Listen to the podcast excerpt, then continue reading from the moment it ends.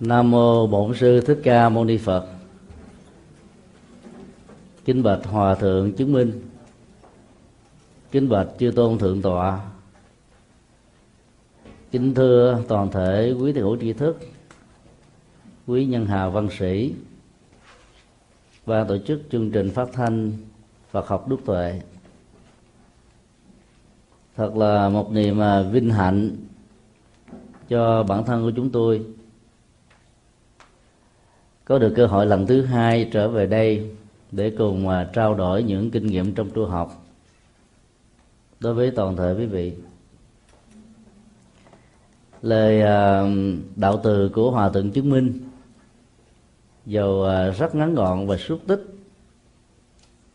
nhưng đã để lại cho chúng ta rất nhiều ấn tượng về niềm hoan hỷ thể hiện qua rất nhiều tràng vỗ tay. Có được cái đạo lực đó là nhờ vào lòng từ bi. Và bản thân chúng tôi đã hướng lấy được những giọt nước từ bi đó.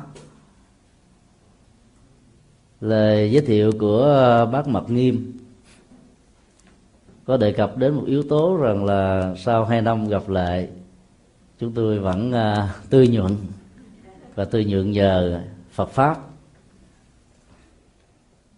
Nó chính là một trong những cái à, giá trị rất thiết thực mà các đức tính từ bi, hỷ và xã có lệ, có thể mang lại cho tất cả chúng ta.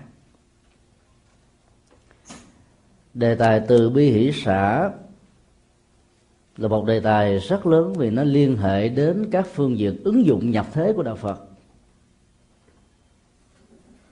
Và mỗi một đức tính như thế nó trở thành như là các dưỡng chất tâm linh rất quan trọng. Ở chỗ đó nó làm cho con người luôn luôn sống trong uh, an lạc và hạnh phúc.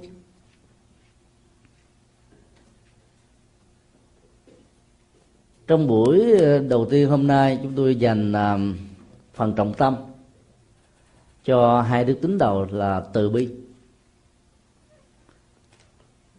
Trong tiếng Bali tứ vô lượng tâm được gọi là Brahma Vihara.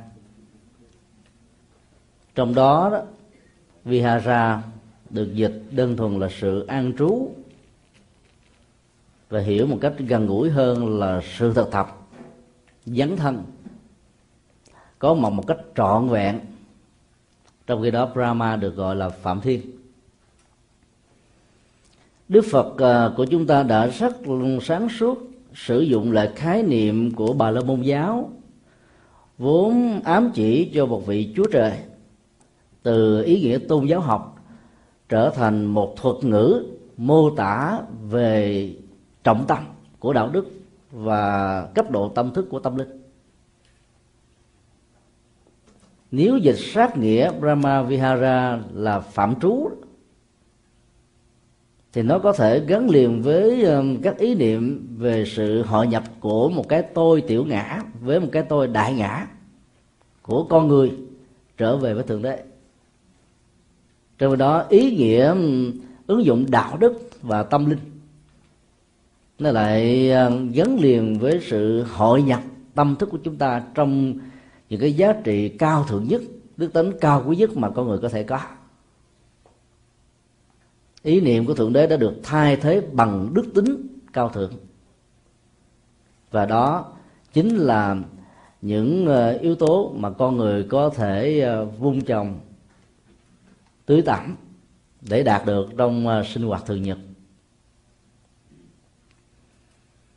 Mỗi một khái niệm được đức phật sử dụng thường à, mang một yếu tố tiếp biến văn hóa. Một bên là vay mượn lại các dữ liệu văn hóa bản địa tôn giáo của truyền thống ấn độ. Và mặt khác đó, thăng hoa các giá trị này để người tiếp cận quen thuộc với truyền thống văn hóa bản địa vốn có trước có đạo phật ra đời có thể chuyển hướng tâm thức về những giá trị gắn liền với đời sống đạo đức. Và bản chất của nó chính là an vui và hạnh phúc. Do đó khi thực tập, thông qua sự phân tích ứng dụng các đức tính từ bi, hành giả sẽ thấy rằng là nó là một nhu cầu không thể thiếu, như con người cần không khí để thở áo quần để trang sức và các phương tiện cuộc sống để hộ vệ và làm cho nó có ý nghĩa vừa xã hội, vừa nhân bản, vừa đạo đức, vừa tâm linh. Bản chất của hai đức tính từ và bi như là hai yếu tố hỗ trợ cho sự hành trì dấn thân mà mỗi bước chân đi của hành giả như thế sẽ mở ra một phương trời cao rộng của an vui và hạnh phúc. Định nghĩa ờ, trọng tâm nhất của truyền thống tâm linh phật giáo đã phân định hai giá trị này bằng uh, hai uh, sự thực tập khác nhau. Từ năng giữ lạc bi năng bạc khổ. Gọi nó là một đức tính vì nó có được năng lực mang lại niềm an vui hạnh phúc cho người thực tập. Và nó còn có khả năng ở một phương diện khác nhổ lên tất cả các gốc rễ của khổ đau. Đời sống và tình thương thông thường bao gồm luôn tất cả những thương cảm thể hiện đối với những mảnh đề bất hạnh mà đây đó chúng ta đã từng à, thể hiện ứng dụng trong cuộc đời. Chưa phản ánh được bản chất của từ bi mà đức phật đã dạy. Vì phần lớn chúng ta mới mang được cái chức năng là mang vui thôi, chứ chưa chuyển hóa được khổ đau.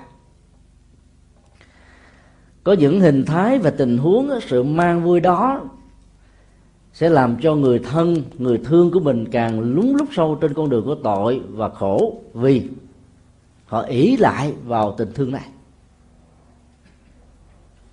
Lạm dụng vào tình thương đó và biện hộ nó như là một điều buộc chúng ta với tư cách là cha, mẹ, người thân cần phải thực hiện. Và nó như là một trong những điều à, căn bản của đạo lý con người. Ứng dụng tình thương và lòng thương cảm như thế mang lại niềm vui với những giá trị nhất thời. Và do đó kết quả chuyển hóa tâm thức của đối tượng được thương, quan tâm, chăm sóc hoàn toàn mất hết ý nghĩa của đó gần chùa giác ngộ có một gia đình phật tử rất thuần thành. Cha mẹ thuần thành bao nhiêu đó, thì đứa con duy nhất ở trong gia đình này hư đốn bấy nhiêu anh đã bị bắt vì à, những tội trộm cắp, mặc dù cha mẹ cung phụng cho anh những thứ và chưa bao giờ bất kỳ một yêu cầu gì, đòi hỏi nào mà cha mẹ không giúp đỡ. Cái nhu cầu đua đòi và hưởng thụ đã làm cho cái mức thói quen của cơn nghiện làm cho anh phải vượt qua tất cả những vành đai của luật pháp và cuối cùng bị gửi từng trang lịch trong trại giam. Gia đình phật tử này rất hiểu trong suốt thời gian bị giam cầm gần 10 năm, chưa một lần đi thăm. Bà con thân quyến cảm thấy trách móc nhiều lắm, bảo rằng ông bà là phật tử, sao không chịu đi thăm để an ủi động viên con của mình.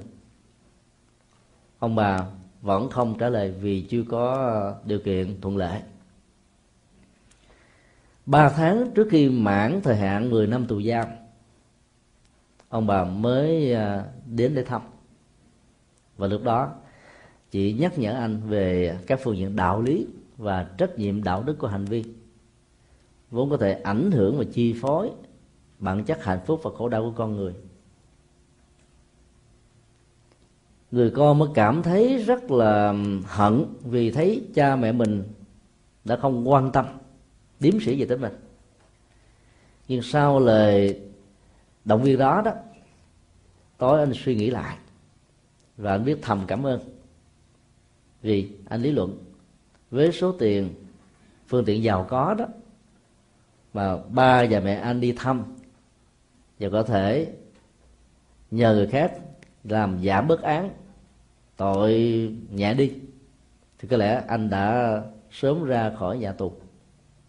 Nhưng nếu như thế thì cái cơ hội để thay đổi con người, vốn chạy theo đua đòi dẫn tới ờ, sự khổ đau đó, nó sẽ không có cơ hội được thay đổi. Đó là lý do cũng là sự lợi thích rất là đơn giản của gia đình phật tử này và sau ba tháng khi trở lại nhà, thì anh ta đã trở thành một con người hoàn toàn mới. Cái sự thay đổi đó nó được diễn ra bằng một sự mâu thuẫn nội tại dần xé giữa bản chất của tình thương. Theo cái nhìn của một đứa con, buộc cha mẹ của mình cần phải có những yếu tố quan tâm, chăm sóc, lo lắng. Mà nếu các điều kiện đó không được thực hiện, sẽ được đẳng thức hóa và đánh đồng với sự chai sản về tình thương của cha và mẹ. Suốt 9 năm hơn đó, anh đã từng ngậm đắng nước cài và hầm, thầm hận cha mẹ mình. Nhưng ba tháng sau đó, thì là có một suy nghĩ hoàn toàn khác. Điều đó đó được kinh điển Phật giáo và nhất là nền tảng kinh điển Bali mô tả bằng ba trạng thái tâm lý mà phần lớn con người chúng ta có thể trải qua vị ngọt, vị đắng, vị xuất ly. Hương vị ngọt ngào của hạnh phúc với các phương tiện đầy đủ về vật chất và tình thương chăm sóc của những người thân và người thương của chúng ta. Đến lúc không làm và không có được cái năng lực để giải phóng mình khỏi những nanh vuốt của khổ đau, mà vốn một quyết định sai lầm và những cung cách sống không phù hợp với đạo đức, có thể dẫn đến những tình trạng mà tường cao, hào sâu với những song sắt đó vốn cũng không có thể làm thay đổi được tâm tính của mình.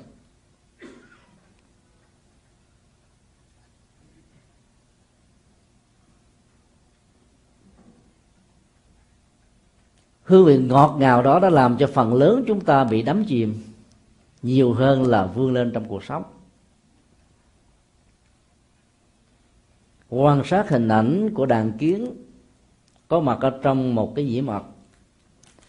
Hương vị ngọt ngào của mật này sẽ trở thành một lực hút, lực hấp rất là khó có thể cưỡng lại được. Càng lội, càng ăn, càng uống càng tiêu thụ trên đó đó thì đàn kiến sẽ trở thành là nạn nhân. Và cuối cùng cái chết diễn ra như là một quy luật tất yếu vì chúng không thể đủ sức vùng vẫy khỏi được cái độ dính của mặt và đường. Mà với một thói quen của sự ý lại chúng nghĩ rằng chuyện đó rất dễ dàng. Đối diện và sống trong trạng thái của vị đắng đó, với nhiều khổ đau, bất hạnh, nghịch cảnh, sự trừng phạt của nhân quả. Con người bắt đầu quay đầu trở về và cảm thấy rằng mình phải có một nhu cầu rất lớn để thoát ra khỏi cái cảnh huống và nỗi đau hiện hành. Và kéo theo sau đó, Đức Phật mô tả rất rõ vị xuất ly là thái độ động cơ thoát ra khỏi nó trở thành như là điều kiện tất yếu. Mà nếu duy trì trạng thái đó thêm một giờ, giây phút nào nữa thì nỗi khổ, niềm đau sẽ có khuynh hướng cường địa hóa và gia tăng. Sức chịu đựng của con người à, trong điểm xuất phát và tiến trình phát triển của nó có thể đảm bảo được. Nhưng ở những giây phút cuối đó, thì cái cưỡng lực đã làm cho người đó không còn đủ bản lĩnh để chịu đựng nhiều hơn. Và nhu cầu của tiến trình xuất ly ra khỏi nó sẽ làm cho người đó tư duy lại cái quãng đời đã qua. Và trên cơ sở của sự thay đổi tâm tính như thế họ trở thành một con người hoàn toàn mới. Cách thức mang lại um, niềm vui trong tình huống của gia đình này hoàn toàn không có. Nhưng nó lại có được một cái năng lực nhổ lên được gốc rễ của khổ đau. Đối với đứa con hư đốn lạm dụng và ý lại vào tình thương của mẹ và cha để trở thành một gánh nặng cho không chỉ cha mẹ, mà con tạo ra sự khủng hoảng và các tệ nạn xã hội. Yếu tố của lòng bi trở thành như là một điều kiện để dứt điểm cái tiến trình nhập thế mang lại an vui hạnh phúc cho người khác.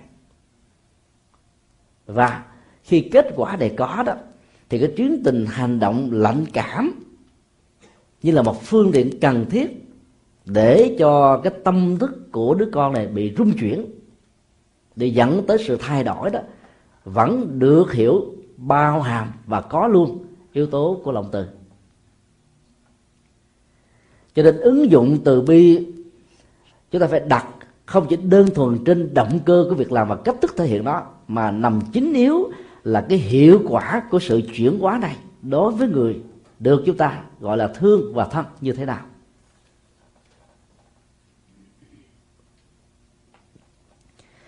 Chúng ta thử ờ, khảo sát cái câu chuyện mà phần lớn đều rất là quen thuộc, liên hệ đến một nghịch cảnh mà đức phật đã gặp trong cuộc đời của ngài đề bà đạt đa đã phối hợp với um, vua a sà thế. Hãm hại đức phật bằng cách là cho con voi dữ dẫm đát lên thân thể của ngài. Văn học phật giáo đã mô tả rằng là khi con voi đó tiến đến gần đức phật, lập tức nó quỳ sập xuống và cúi đầu đảnh lễ và trở thành đệ tử động vật của đức phật. Lý giải về sự kiện đó nó có hai khuynh hướng khác nhau. Các nhà phật học đó, có khuynh hướng lý giải về phương diện vật lý. Rất là có tính cách logic. Nhưng nếu chúng ta tin đó là một sự thật đó, nó sẽ làm giảm đi các yếu tố mà chúng tôi cho rằng việc ứng dụng lòng từ bi sẽ trở thành trọng tâm của con đường hoàng hóa. Lý giải khoa học trong tình huống này bao gồm suốt 6 năm khổ hạnh trong rừng sâu. Đức Phật đã hàng ngày, hàng đêm lắng nghe được tiếng sống của không chỉ một con sư tử, Chúa Sơn Lâm, mà nhiều con sư tử như thế. Với bản chất và bẩm tính của sự thông minh, ngài đã không gặp bất kỳ một khó khăn nào để mô phỏng cái tiếng sống này. Và do vì con voi dữ này đang bị rơi vào trạng thái sai. Cho nên, hình dung hóa cái thân tướng gần 2 mét của Đức Phật trở thành như là một con sư tử. Sợ hãi trước tiếng rống đó, sợ hãi trước hình ảnh đó, sư sư tử đã dễ dàng thuyết phục được con voi và làm cho nó quỳ xuống để mong tha tội vì sợ bị chết cách lý giải mang tính ờ, logic như vừa nêu đó, có thể làm thỏa mãn về phương diện ờ, tâm lý học đối với rất nhiều người trong chúng ta. Nhưng ít nhất chúng ta có một cách lý giải khác. Nói về cái diệu dụng và sự tương tác giữa trường sinh học tâm thức ở đây là của đức phật với một cái vần hào quang tỏ chiếu của lòng từ bi và của một con voi sai với cái hiệu ứng ức chế của lòng sân. Bản chất lòng sân khi được ức chế đó, nó có tính cách thiêu đốt. Và muốn ờ, thủ tiêu đối tượng. Để có thể kết thúc mạng sống của đối tượng, và điều đó có thể như là một cách thức giải phóng cái ức chế này. Vì là một cái cơ, ức chế ức chế, cho nên lòng sân đó, nó sẽ tỏa ra một cái vùng mà trường sinh học của nó đó không thể nào có được năng lực và đủ sức có thể khắc phục. Và do đó, nó sẽ bị phủ trùm bởi cái trường sinh học từ bi của Đức Phật. Và chúng ta biết là ngài đã đạt được không chỉ ở đời này mà còn trải qua sự tu tập, chuyển hóa nhiều đời kiếp về trước. Trong sự tương tác giữa trường sinh học giữa con người với con người con người với các loài động vật đó nó sẽ diễn ra theo một cách tức cái gì mạnh sẽ có tính cách phủ trục, tác động, ảnh hưởng, chi phối, điều khiển, và cái gì yếu đó sẽ bị dung hóa và được chuyển hóa. Chúng tôi cho rằng là năng lượng lòng từ bi của đức phật rất là lớn ở chỗ đó. Ngài muốn cho con voi này có được cơ hội để chuyển hóa tâm thức, lòng sân hận và như là một nạn nhân của một sự sắp đặt phát xuất từ một lòng ganh tị. Và do đó, đáng thương hơn là đáng trách. Các bản văn mô tả là khi nhìn thấy con voi lao tới với một tốc độ và sự hùng hổ dữ nhất chưa từng thấy, ngài a nan và nhiều vị khác đã yêu cầu đức phật hại lắm. Và các vị đó sẽ là một hàng rào để bảo hộ như là những vị vệ sĩ cho đức phật.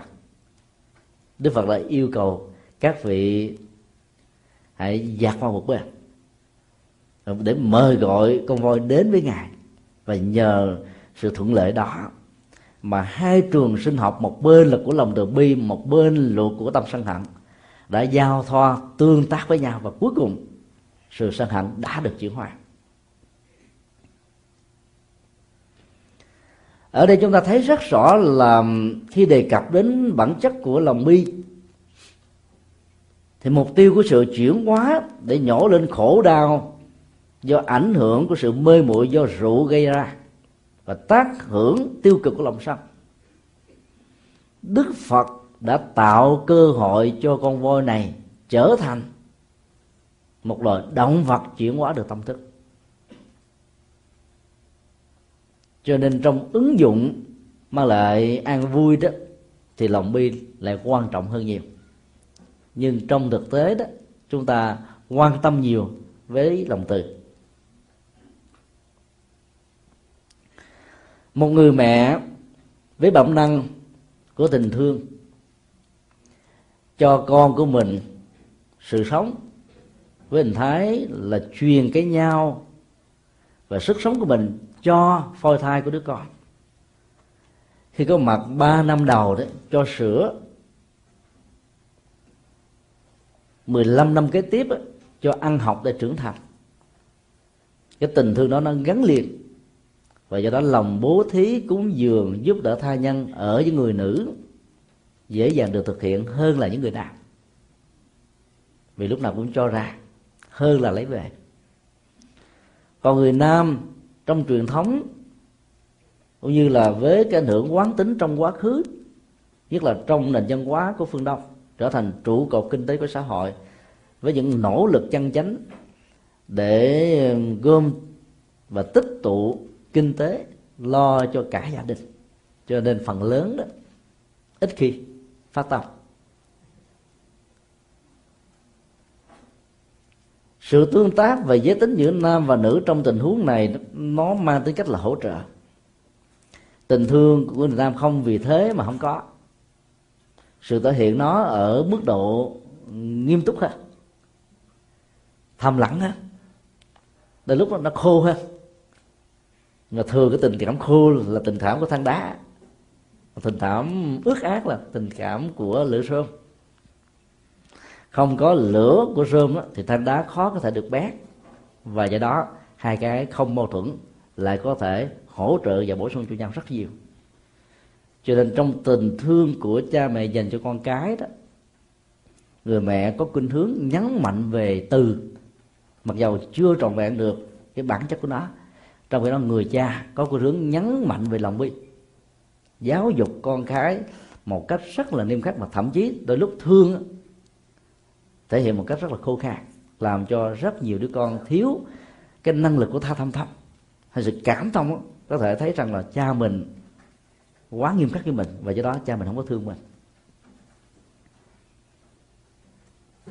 Làm thế nào để trong một cái năng lực của ờ, sự cứu giúp đó nó vừa mang được yếu tố của lòng từ và vừa mang được yếu tố của lòng bi?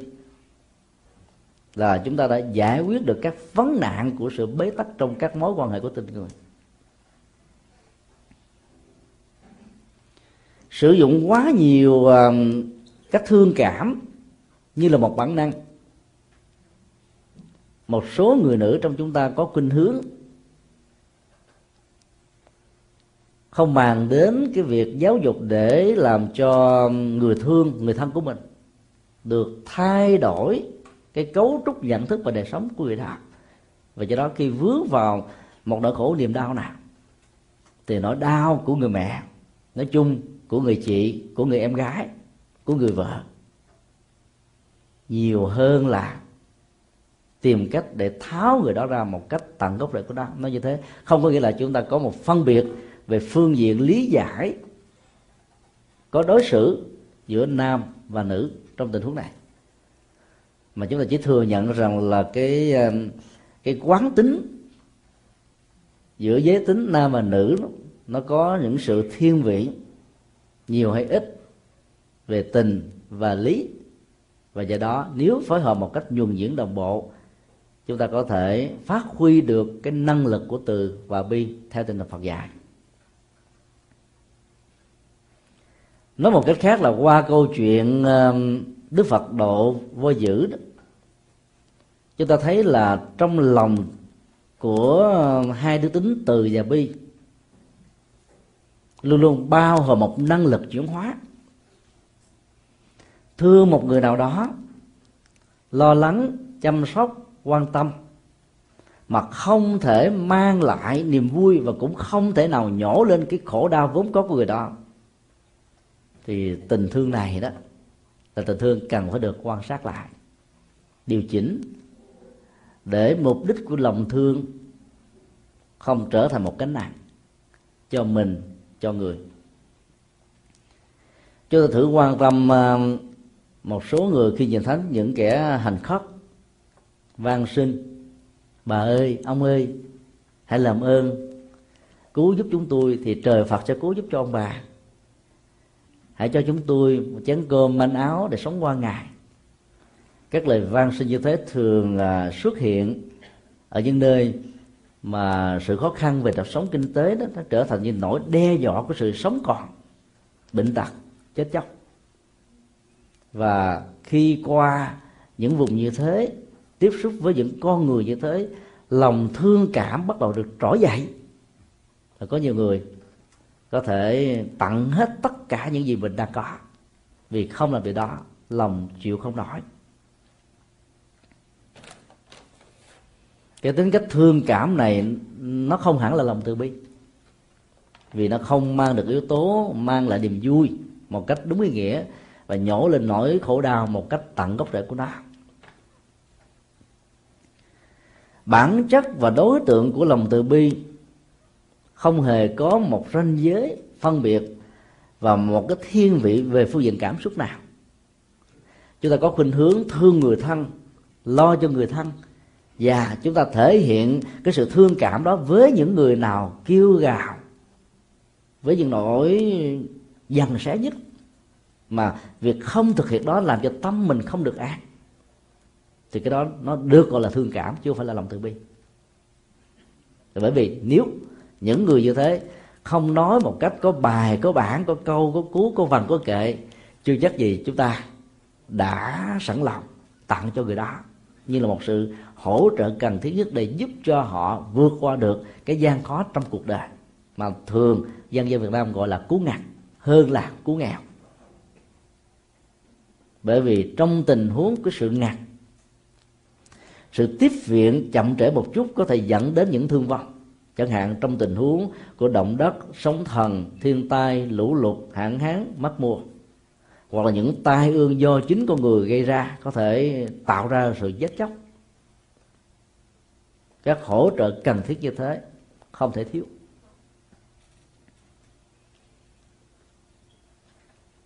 Dựa vào à, cái sự thương cảm với những à, cái yếu tính gắn liền với tính điều kiện của sự yêu cầu.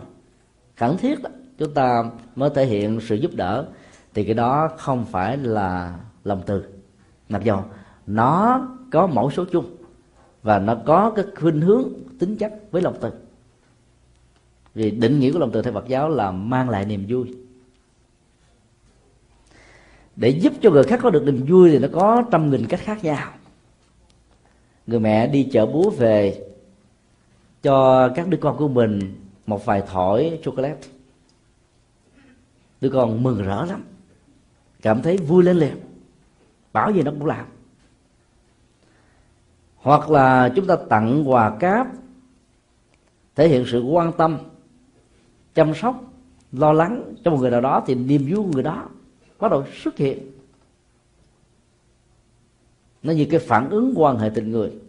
Ở đâu đó, có tâm lòng với sự gieo trồng bằng trái tim từ để đó có được một sự ứng cảm của lòng tri ân và biết ăn chẳng hạn, khi chúng ta chăm sóc một con chó 10 năm sau 20 năm sau, khi gặp lại, nó vẫn quắt đuôi, vẫy chào để nghinh tiếp chúng ta với tất cả lòng tri ân. Và chúng ta cảm thấy rất là hài lòng và hạnh phúc vì điều đó. Sự tương tác mang lại niềm vui cho cả đối tượng thể hiện lòng từ và chủ thể thực hiện lòng từ đó. Trở thành như là một cán cân để đong đo tính điểm và bản chất của lòng từ đó sẽ không được thiết lập nếu như sau khi tiếp nhận được cái tình thương đúng bản chất của nó, mà người đó lại rơi vào các cái khuynh hướng sử dụng nó sai lầm, sai mục đích để dẫn đến những ờ, tình trạng ỷ lại. Thì lòng từ đó, nó không còn đúng là lòng từ nữa. Cho nên cách thể hiện nó là làm thế nào mang lại niềm vui, mang tính vô điều kiện.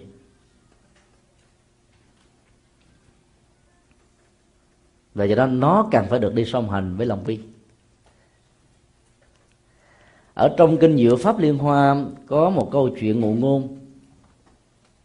Mô tả về cái cảnh hỏa hoạn diễn ra với một gia đình trưởng giả.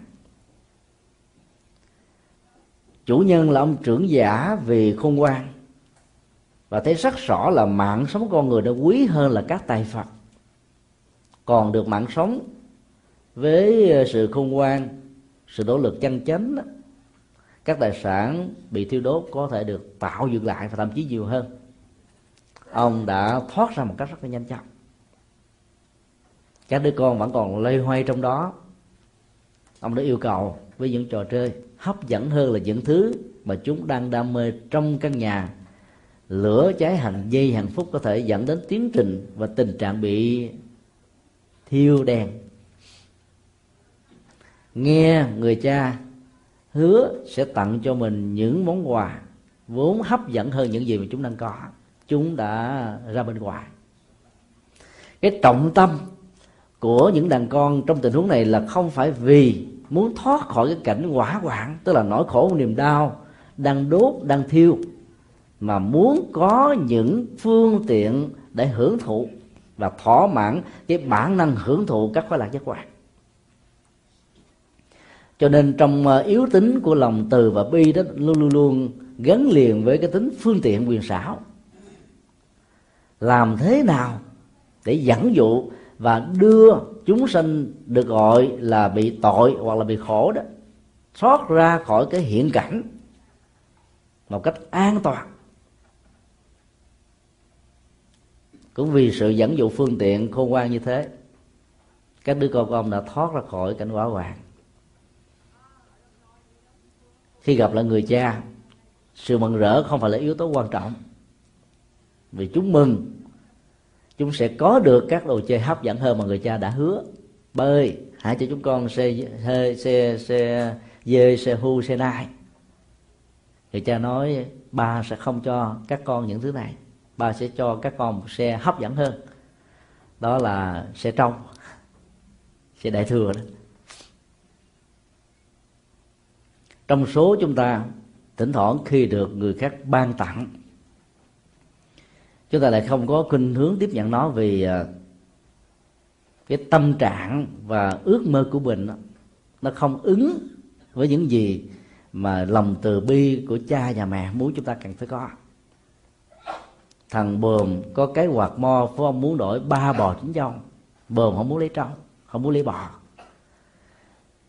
cái tâm trạng, cái não trạng, cái giới hạn nhận thức của thằng bờm là chỉ có mâm soi vì nó có thể được ăn, nó có thể được cười, có thể nô đùa và cảm thấy hạnh phúc trên những gì mà mâm soi này có thể mang lại cho nó nhưng nó đâu có biết được rằng là trâu bò có giá trị gấp trăm lần, hai trăm lần, ba trăm lần với mâm soi.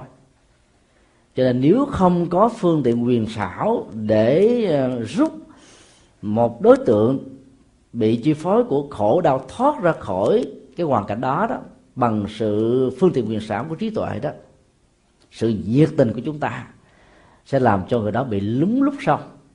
Nói theo ngôn ngữ của kinh địa tạng, trong dũng làng của sự bế tắc. Chúng ta phải thấy rất rõ là trong tình huống của sự khổ đau đó, người thân và người thương của mình đang bị vướng là nằm ở chỗ nào trừ khi nào chúng ta thấy rõ được cái gốc rễ của cái nỗi khổ đau đó chúng ta mới có được năng lực và thực hiện một cách thành công lòng từ và lòng bi. Công thức tứ diệu đế mà đức phật đã ban tặng cho nhân loại là một phương thức uh, y học và vừa tâm linh. Ở chỗ đó sau khi xác định được bản chất của khổ đau con người không có sợ hãi trốn tránh và nhìn thẳng vào mặt mũi của nỗi khổ niềm đau. Sau đó, có một niềm tin rất vững chãi rằng nếu khổ đau có mặt thì hạnh phúc cũng đồng hành. Thấy được hạnh phúc, phải thực hiện nó không chỉ ước mơ, mà bằng một con đường với nhiều bước đi. Ở đây là bát chánh đạo. Công thức này hoàn toàn à, phù hợp với cái cách thức chẩn bệnh và chữa bệnh của y học phương tây đối với một con bệnh, xác định cái bệnh đó như thế nào rồi sau đó đó, mới tìm cách thức để trị gốc rễ của nó. Tình trạng lành mạnh về sức khỏe hay là tái phục hồi về sức khỏe được đạo Phật hiểu như là nếu bàn. Y muốn nói rằng là cái năng lượng của sự an lạc tĩnh tại, nó đã vốn có. Con người đánh mất nó do ứng xử quá nhiều với quán tính của lòng tham, lòng sân, lòng si. Cho nên sự có mặt của nó trở thành như là không có tác dụng với mình. Và tình trạng đó cũng giống như là vầng mây che phủ, cho nên mặt trời vốn có mà vẫn không thể làm cho người đang đứng dưới vầng mây này cảm nhận được mặt trời để tìm lấy được các diệp lục tốt đối với cây cỏ và cái sức khỏe đối với sự sống của nhân loại ngày à, 23 tháng 4 và ngày 5 tháng 2 năm 2007 chúng tôi đã có được cơ hội hai lần thăm viếng trại giam K20 xã à, Quỳ Dòng Trơm, tỉnh Bến Tre. Nơi đó có 1.847 phạm nhân đang phải à, thi hành bản án từ 5 năm đến 20 năm tù. Sau khi ờ, chia sẻ bài pháp thoại quay đầu là bờ. Và lần thứ hai bài pháp thoại tự do nội tại đó. Một số các anh chị phạm nhân đã đến chia sẻ với chúng tôi trong sự khóc lóc với sự xúc động dân trào khá lớn. Họ nói như thế này. Trước khi gặp được uh, hình ảnh của các nhà sư tại đây đó chúng tôi nghĩ rằng là cuộc đời của chúng tôi đã bị vứt bỏ ngồi nhớ lại một cái quãng đời tội lỗi mà mình đã tạo ra cho cộng đồng và xã hội.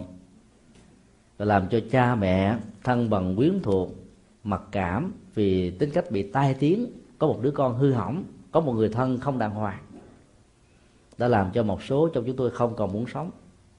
Có người đã tự tử trong nhà giam vì trạng thái mặc cảm tội lỗi. Khi nghe về à, những cái kỹ năng Đức Phật đã hướng dẫn trong kinh về à, sự hồi đầu. Để tìm kiếm bờ an vui và hạnh phúc rất nhiều người như với được một cái phao.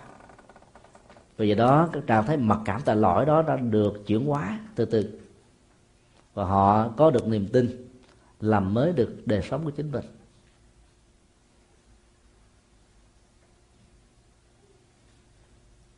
Cái năng lực của lòng từ và bi một mặt giúp cho chúng ta có được cái sự cảm thông.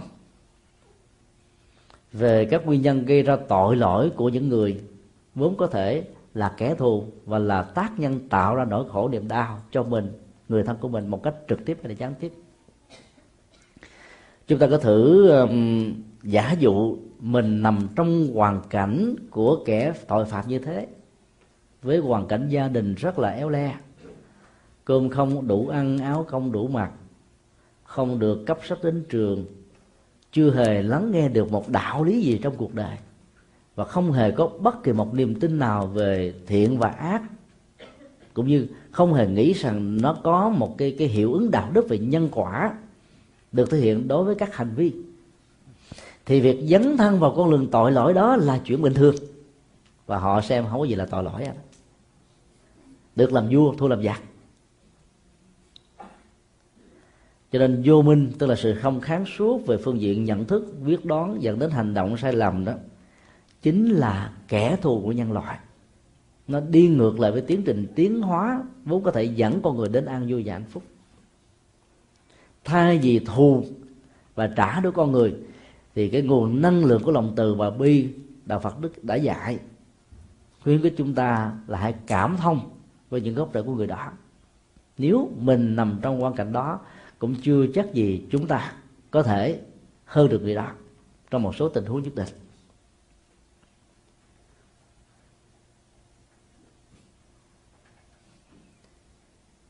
Sự đồng cảm là một trong những nhịp cầu dẫn đến ờ, sự hiểu biết và cảm thông.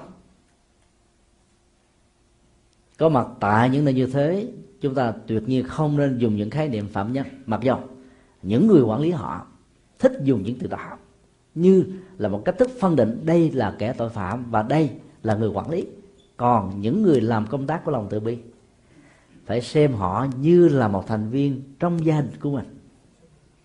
Tính cách bất cần đời của họ khi đụng chạm đến niềm tự ái và mặc cảm có thể dẫn đến tình trạng cốc cần và do đó, lòng từ bi dầu có rót xuống. Họ giống như là một cái một cái chai nắp đã bị đóng chặt.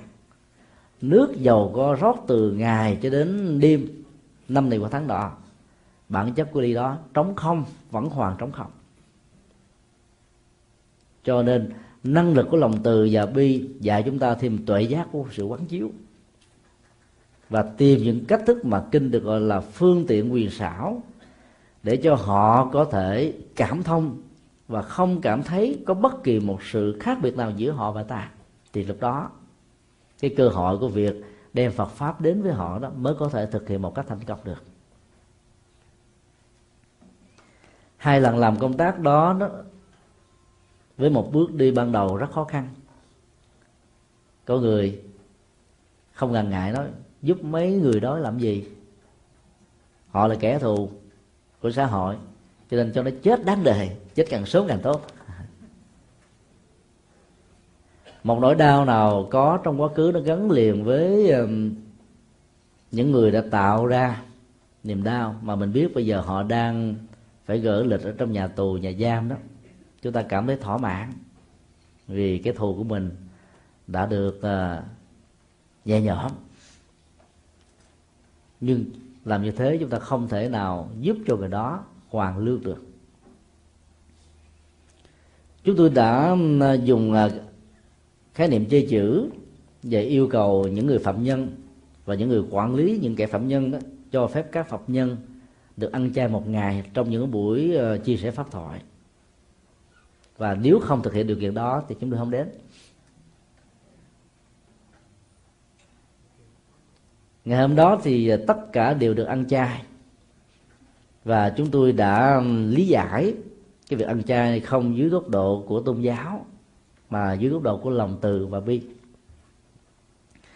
Chúng tôi yêu cầu họ trước khi ăn hãy quán tưởng rằng là cái sự sống của con người rất là quý báu.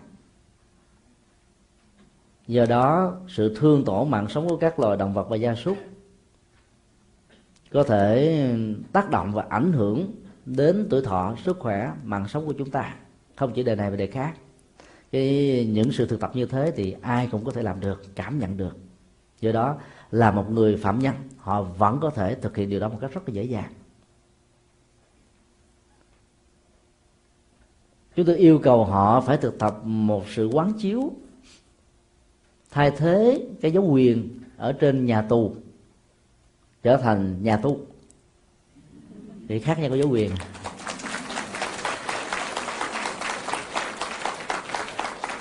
Cái dấu quyền đó có thể hiểu là lòng tham, lòng sân, lòng si những ờ, mục đích và động cơ rất là ích kỷ và nhỏ nhoi. Thấy vấn đề và giải quyết vấn đề trong một cái hạn cuộc của ờ, thời gian tính, giống như cái tính cách mì ăn liền. Là thay vì nó phải được hiểu ở trong một cái tổng thể với chiều dài thời gian ba chiều, quá khứ, hiện tại và vị lai. Do đó, mỗi khi mình ờ, ăn uống đưa vào trong cơ thể bất kỳ một vật thực nào đừng xem nó như là một cơ hội của chủ nghĩa cái tiêu thụ. Đừng nghĩ rằng là chúng ta đang tiêu thụ thực phẩm, mà hãy quán chiếu rằng trong sự tiêu thụ đó, thực phẩm đang tiêu thụ chúng ta.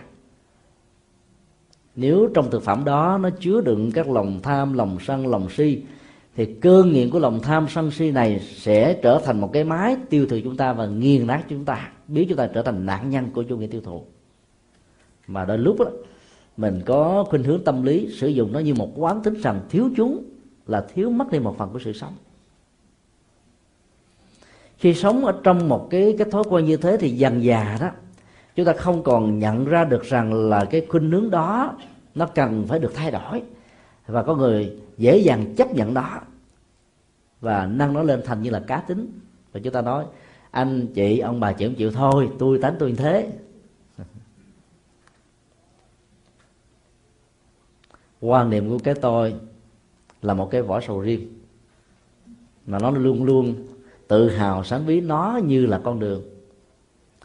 Tiếp xúc với cái vỏ sầu riêng của cái tôi với nhiều biện hộ làm cho người giao tiếp ứng xử phải chì da chốc dậy chảy máu thương tật, nỗi khổ niềm đau kéo theo sau. Ấy thế mà nó luôn luôn tự hào kể câu rằng là nhờ có tôi mà không ai dám đụng đến cái tôi ở bên trong.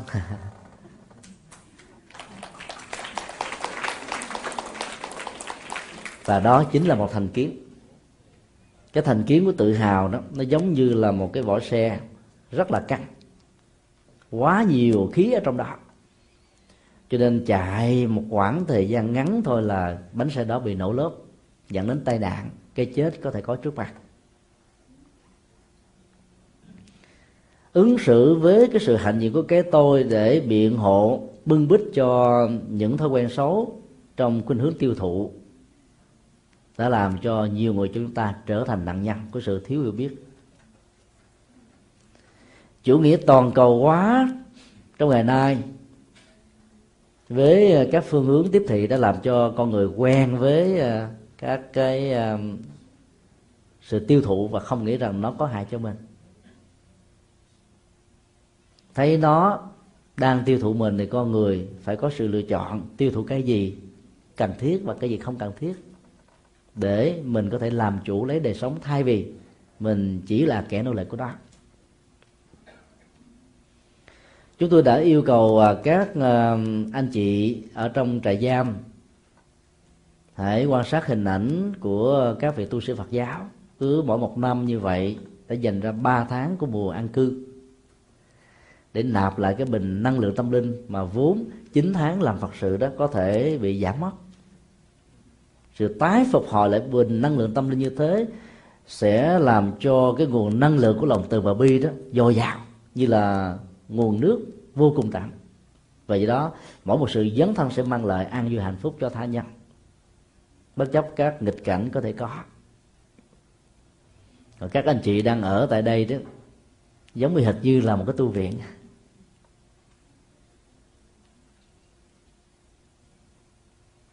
Họ nói với chúng tôi rằng là chúng tôi tại đây mỗi ngày phải làm lao động công ích từ sáng 7 giờ cho đến 5 giờ chiều.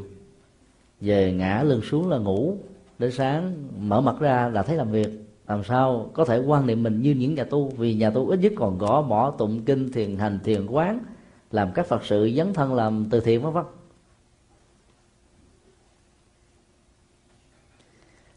Chúng tôi đã yêu cầu họ đó hãy làm quen với sự thực tập rằng là sự chuyển hóa tâm thức như là bản chất và trọng tâm của người tu nằm ở chỗ là thay đổi thói quen của mình.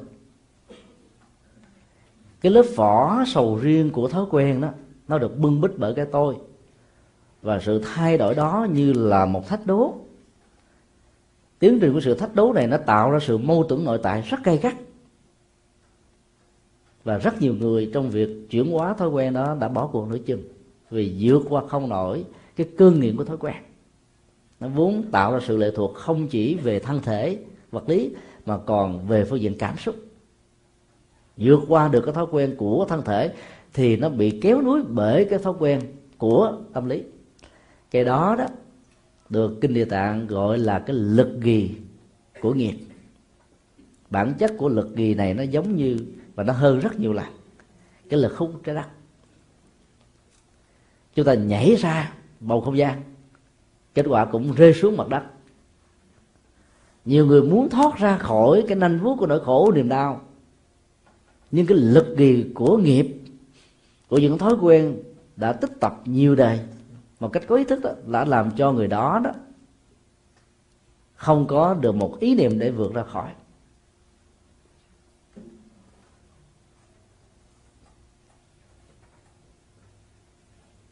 Và cuối cùng họ um, đã không còn nhu cầu thoát ra. Kinh địa cạn còn nói rất rõ là có rất nhiều người do sự um, can cường và tính khí, với những sự chấp trước, bảo thủ của cái tôi. Vừa ra khỏi được cái lưới, chẳng bao lâu lại tình nguyện vào trong đó nữa. Tại Việt Nam có nhiều người suốt cả cuộc đời sống ở trong tù. Vừa mãn án 10 năm, ba ngày sau vi phạm một tội nặng hơn. Lạnh lấy thêm một cái bản án hai chục năm nữa. Sau đó kết thúc 20 năm. 10 ngày sau lại vi phạm thêm một cái bản án khác. Vì trong suốt thời gian ở trong nhà tù, họ chưa từng thực tập để chuyển hóa trở thành một nhà tù tường cao hố sâu song sắt. Các phương tiện trừng phạt. Chỉ có thể làm uh, giới hạn một cách đáng kể sự lây lan của nỗi khổ niềm đau. Để đảm bảo được sự bình đẳng xã hội của những người lành người thiện không bị rơi vào và không bị biến thành nạn nhân của những người sống trong tham sân và si. Mà không thấy rõ nó là nỗi khổ niềm đau do mình tạo ra chứ ta không có được năng lực để thay đổi cái tâm tánh và nhận thức của họ. Bồ tát địa tạng có mặt ở trong ờ, cuộc đời. Đặc biệt là quan tâm cái đối tượng được kinh gọi là chúng sanh bị tội và khổ. Đối tượng chúng sanh bị tội đã trở thành mối quan tâm hàng đầu của ngài. Muốn làm như thế đó thì ngài phải vận dụng phương tiện quyền xảo. Phương tiện quyền xảo đó trước nhất phải biến những ông thổ địa trở thành đệ tử. Phẩm 11 của kinh địa tạng, mô tả rất rõ là vị kiên lao địa thần, vốn là một hình ảnh thần linh ở trong đa thần giáo của các tôn giáo, đã trở thành một vị vệ sĩ và hộ pháp của bồ tát địa tạng. Cải hóa các ông thổ địa như thế đó, thì thuộc hạ và dây mơ, rễ má của các ông thổ địa này sẽ trở thành các vệ sĩ. Thì việc gần gũi cái dân anh chị giang hồ trong thế giới giang hồ không còn là một điều khó khăn nữa. Hình ảnh của ông thổ địa đó có thể hiểu nhiều ý nghĩa khác nhau. Chúng ta phải đi qua các cái kính cửa, phải qua một cái mạng sống của người nào đó chúng ta bị lục soát, kiểm tra, nghi kỵ, chống đối, kháng cự và lọt qua được cái cánh cửa đó đó thì chúng ta mới có thể đến được cái đối tượng chúng ta cần đến. Hình ảnh của các ông thổ địa như vậy đã làm trở ngại rất nhiều. Trong cuộc sống khi mình à, muốn tiếp xúc với chân lý, chúng ta đã gặp những ông thổ địa cản đường, cản mũi, kỳ đà, kỳ nhông và phải biến họ trở thành vệ sĩ cho mình đó, thì cái công cuộc gần với chúng sanh bị tội và khổ mới có thể được giải quyết. Và bồ tát địa tạng rất thành công trong lĩnh vực này đã làm cho ông thổ địa trở thành người đồng hành.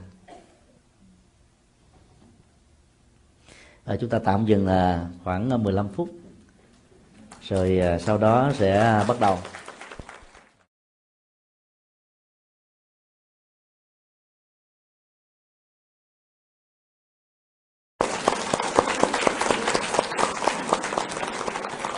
Và bây giờ thì xin à, à, thầy bắt đầu thời pháp. Kính thưa quý thầy hữu tri thức chúng ta vừa được nghe bác mật nghiêm kể về cái kinh nghiệm 10 năm ở tù của bác với à, ba động từ gắn liền với chữ kêu qua quen quên.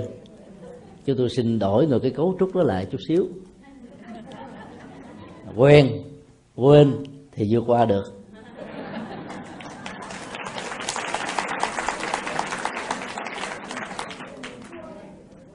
Các phạm nhân mà chúng tôi có dịp tiếp xúc đó, một số đó, đang sống ở trong vị đắng và muốn ra thoát ra khỏi vị đắng này. Nhưng số khác là thấy rằng là vị đắng đó như là một phần sự sống của mình. Họ bị làm quen ở trong các trại giam, khi mà các phương tiện giáo dục không có mặt đó, thì sự trừng phạt đó đi ngược lại với yếu tính của lòng từ bi. Và trong những lúc tâm sự trò chuyện với nhau, cái kinh nghiệm của thế gian hồ đó đã được gieo rắc ở những người mà sự non nớt về hiểu biết đó có thể làm cho họ có thêm nhiều kinh nghiệm trong lĩnh vực này. Quen dần quen già với um, những điều được kể do những người uh, đại ca. Có nhiều uh, thanh thiếu niên tuổi đời mới 15 đã học được những thứ đó. Và sau khi mãn hạn tù đã không thấy được rằng là tất cả những cái đó nó là trở ngại và họ dấn thân như là một thói quen với những cái đà đẩy đưa của nó. Nhiều người đã tâm sự rằng là cho dầu mai sau ra sao nữa, thậm chí ra sao cũng chẳng sao. Đó là một cách tự an ủi và vì cái quen với cái đà của nghiệp đẩy đưa với những lực ghì của nó đó. Thỉnh thoảng người ta lại quên đi cái tương lai.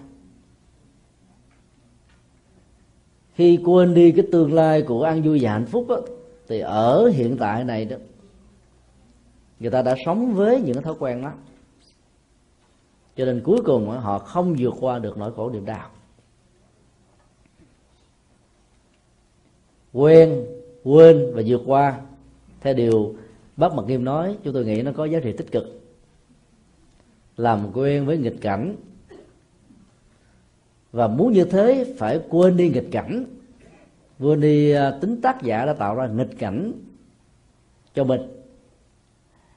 Thì cái nỗi khổ niềm đau đó sẽ được vượt qua một cách rất là tất yếu. Cái đó trong kinh phật gọi là quán không tác giả và quán không thọ giả đây là một trong những cách thực hiện để thể hiện lòng từ bi. Khi mình nghĩ rằng là có một tác nhân với những phương tiện công cụ, quyền lực và đã cố tình tạo ra nỗi khổ niềm đau cho mình, thì niềm đau đó rất là khó quên. Tâm lý học ứng dụng của phật giáo dạy mình à, thái độ, mặc dầu nỗi đau có mặt như là một sự thật nó mới vừa đêm qua, nó vừa năm qua. Nó có thể là 10 năm trước 20 năm trước 30 năm trước. Những vết hằn của nỗi khổ đau đó nó vẫn còn đè nặng ở trên dòng cảm xúc, nhận thức, thái độ sống và sinh hoạt của con người.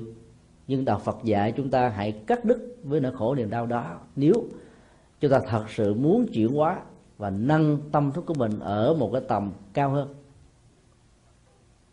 quen với nỗi khổ niềm đau và quên nỗi khổ niềm đau khi mình không thấy có một tác giả cố tình mặc dầu trên thực tế có.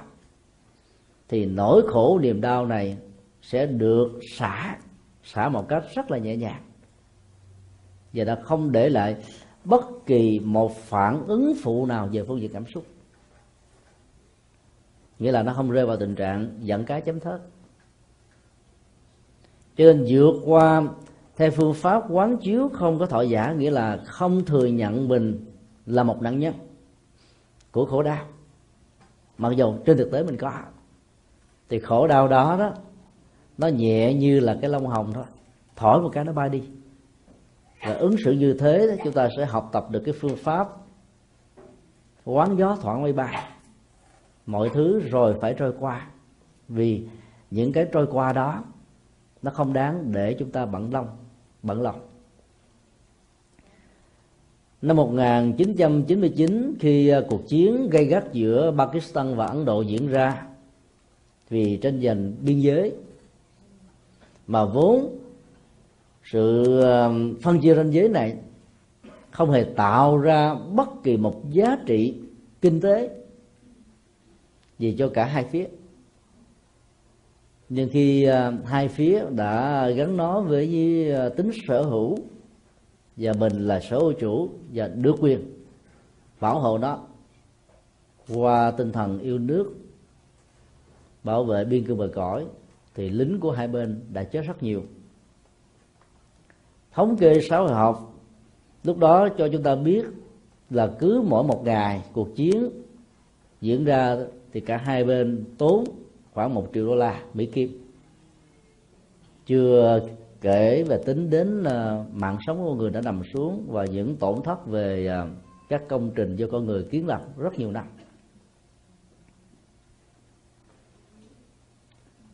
Có một nhà tư vấn đã bài mưu và dẫn đường cho phía chính phủ Ấn Độ là mỗi khi phát hiện bất kỳ một ờ, chiến sĩ nào của Pakistan. Ở trên mảng đất của họ đó tự nhiên họ vẫn bóp súng và để cho người này phải chết. Nhưng sau đó đó các chiến sĩ của Ấn Độ đã phải làm lễ cầu siêu. Các mô tả này đã ghi là một cái ấn tượng đáng kể ở những người có cái nhìn rất là khách quan với cuộc chiến. Và vốn đó, ý thức hệ về tôn giáo đã làm cho những người anh em Pakistan và Ấn Độ trở thành kẻ thù và giết chóc lẫn nhau lễ cầu siêu đó đã được vang vọng ở trên các núi đồi của Pakistan và của Ấn Độ. Chúng tôi cho rằng là cái năng lực của lòng từ bi nếu ứng dụng trong tình huống như vừa nêu đó, nó sẽ có cái giá trị để tháo gỡ những nỗi đau của chiến tranh những nỗi đau của quá khứ và những nỗi đau của ờ, do sự um, dấn thân trong xã hội mà chúng ta có thể tạo ra cho nhau. Bên phía Pakistan lại lớn tiếng và cho rằng Ấn Độ là một tên chính trị chơi thăm nhưng chúng tôi cho rằng đứng từ góc độ của Phật giáo làm được như thế đó ý nghĩa của tình thương được thể hiện vì khi còn sống họ có thể là kẻ thù của ý thức hệ, của tôn giáo, của quyền lực, của kinh tế. Nằm xuống rồi đó, tất cả những người qua đời đều trở thành nạn nhân. Và họ đang cần phải được tháo gỡ cái thế giới ăn oán giang hồ vì khi nằm xuống trong tình huống như vậy đó sự hận thù sẽ trở thành những ổ khóa làm cho họ khó có thể gặp gỡ được nhau. Và tái sanh trong tương lai, nếu có thể, họ tiếp tục tạo ra cho nhau các ăn quán giang hồ. Nhà ngoại cảm phan thị bích hằng là một trong các nhà ngoại cảm ờ, có uy tín nhất hiện nay tại việt nam, trong số trên dưới 100 người. Đã cho chúng ta biết rằng là trong hơn 10.000 tình huống mà cô đã tìm ra hài cốt của những người bị mất tích và chết đó, có nhiều người là kẻ thù của nhau thôi khi chết xuống dưới lại ảo giác và thấy đang đánh lộn với kẻ thù của mình. Dĩ nhiên là không có cuộc đánh lộn nào diễn ra. Nhưng cái ấn tượng đánh lộn dẫn đến cái chết đó, nó còn hằng lại ở trong tâm thức của các hương nương này và hương lương đó mỗi khi để cho dòng cảm xúc của khổ đau quá khứ xuất hiện đó, nhất là nhớ lại rằng là do vì cái cuộc ẩu đả đó mà mình qua đời. Cho nên hận thù đó làm cho người đó sống trong ảo giác rằng mình phải trả thù, phải giết, phải đánh, phải đập. Và trên thực tế thì không có đối tượng nào đang ở trước mặt, chỉ có cái ảo giác về đối tượng đang bị mình trả thù và hạnh phúc có mặt từ cái thái độ được thỏa mãn đó. Các mô tả như vậy cho chúng ta một cái ý niệm rằng là cái thế giới của cõi âm đó, nó là một bản photocopy về cá tính. Khi mà con người đang còn sống. Các nhà khoa học cho chúng ta thấy rất rõ rằng là cái cấu trúc DNA của mỗi con người đó, nó tạo ra một trường sinh học. Và Phật giáo còn giúp chúng ta hiểu rất rõ thêm nữa ngoài cái trường sinh học vật lý, nó còn có một cái trường sinh học tâm thức. Cộng và kéo theo hết tất cả các cái quán tính của các hành động, từ lời nói, việc làm, suy nghĩ, quyết đoán. Không chỉ ở đời này, còn nhiều đời kiếp về trước nữa. Hội tụ hai trường sinh học vừa vật lý và tâm thức đó.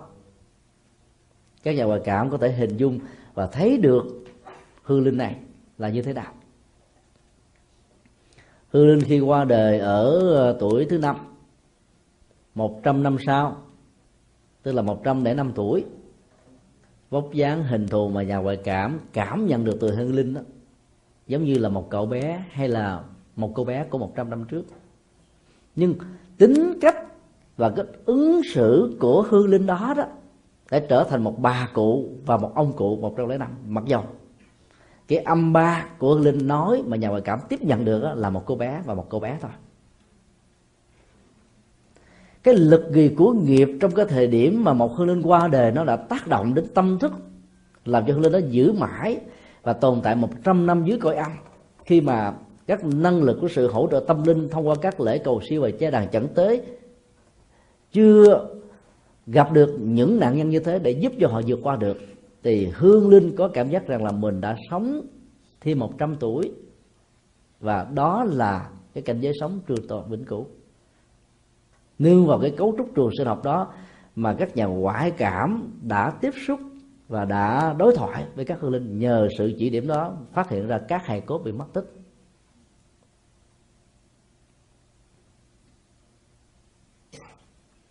Sự hận thù khi được giữ ở trong não trạng đó nó tạo ra một vết hằn và vết hằn đó khó có thể được quên đi.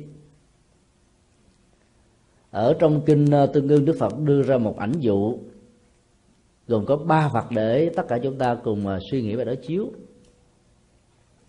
Nếu mình dùng một cái cỏ thật là to, tô màu mực của nó và vẽ lên trên cát khô, có thể trên bãi biển hay là ở trên một cái mảnh bãi cát nào đó chúng ta có thể làm được cái công việc là nước mực sẽ khắc lên trên cát và tạo ra một hình thù hay là chữ, chẳng hạn, trong tình huống của thư pháp. Nhưng nếu có một cơn lốc mạnh thổi qua một cái, cát đó có thể tung tóe. Hoặc là nếu ở trên bãi biển, sóng cuồn cuộn tràn vào trên bờ, thì những sự vẽ đó nó trở thành một vết loang màu mà không còn có thể làm cho chúng ta có một cái cảm giác vì hình thù vóc dáng của những chữ hay hình thù. Chúng ta vẽ. Dòng tâm thức của con người cũng có những ký ức tương tự như thế đối với một số tình huống của con người nhất định. Rằng là cái nỗi đau, cái vết nhơ của kinh nghiệm quá khứ, nó để lại trong tâm chúng ta. Và cũng rất may cái vô thường, mọi thứ rồi phải trôi qua với chữ quy cộng với u và a chúng ta không lưu giữ lại các cái vết màu mà vốn làm cho tâm của mình già cõi hơn mỗi mệt hơn, nặng nhọc hơn, căng thẳng hơn. Rồi Đức Phật yêu cầu chúng ta hãy quan sát và thử nhìn thấy hình ảnh của những điêu khắc gia dùng cái đục và sự khéo léo của đôi tay của mình với sự tập trung rất cao độ để lại những chữ viết và hình thù, chẳng hạn như một bức tranh trên một cái tảng đá lớn. Và nếu không có một tác động của bom đạn, vũ khí đó, nó có thể tồn tại 100 năm 200 năm 300 năm là chuyện rất thường. Vết hằn của nỗi đau đối với tâm thức cũng có thể diễn ra như thế khi mà con người chưa sẵn lòng để buông xả nó. Và cái này chúng ta sẽ có một cái buổi cho kỳ sau. Về hỷ và xả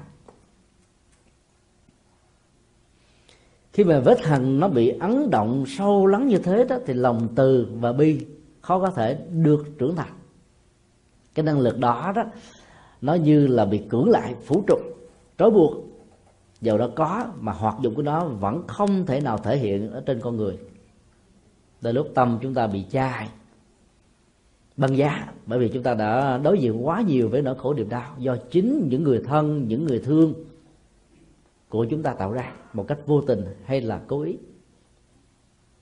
Những vết hằn đó đã để lại những ấn tượng khó quên.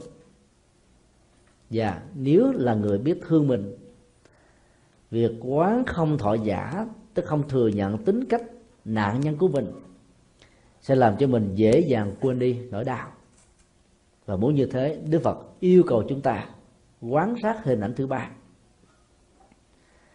đó là hình ảnh à, vẽ chữ và khắc chữ trên nước, trên sông, trên biển. Dân gian việt nam có câu, dùng dao chặt nước nước vẫn chảy. Thì tương tự như thế, không thể có bất kỳ một cái vết đục khắc chạm chỗ nào có thể giữ và tạo ra hình thù hay là chữ viết ở trên mặt nước. Vì nước là một sự tiếp nối của các đơn vị phân tử HIO diễn ra theo một cái dòng chảy. Mà khoảng cách giữa các phân tử này rất là lớn. Luôn luôn diễn ra theo một cái cái tiến trình biến dịch. Quán như vậy để cho phép và thực tập rằng là tâm của mình cũng giống như là một dòng nước. Cho nên những vết nhơ nào có thể làm cho tâm mình ngã màu và có thể tạo ra sự tu động của những vết bẩn đó cần phải được thanh lọc và chuyển hóa. Thì lúc đó đó, các cái kinh nghiệm khổ đau dầu cho ai đó tạo ra cho chúng ta chúng ta cũng dễ dàng vượt qua. Thực tập như vậy, nó là trọng tâm, cũng là điểm bắt đầu của lòng từ bi. Cái năng lực của từ bi hỷ xã khi mình à, sử dụng một cách nhuần nhuyễn nó sẽ có một cái quá trình tương tác và hỗ trợ cho nhau rất nhiều chất liệu của xã sẽ minh họa cho lòng từ và lòng bi. Và ngược lại, khi thực tập lòng từ và lòng bi đó, thì niềm quan hỷ để quên đi, để quen đi và để vượt qua đi, sẽ giúp cho chúng ta xả một cách trọn vẹn những điều không cần thiết để giữ lại trong tâm, nhất là những nỗi đau và sự bất hạnh.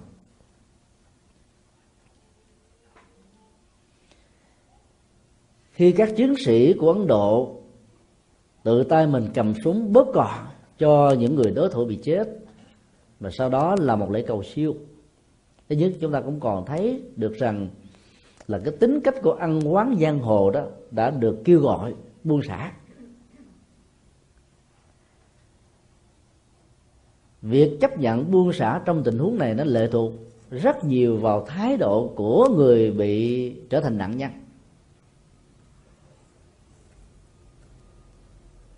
Tuy nhiên nếu hạt giống của lòng từ bi được gieo rắc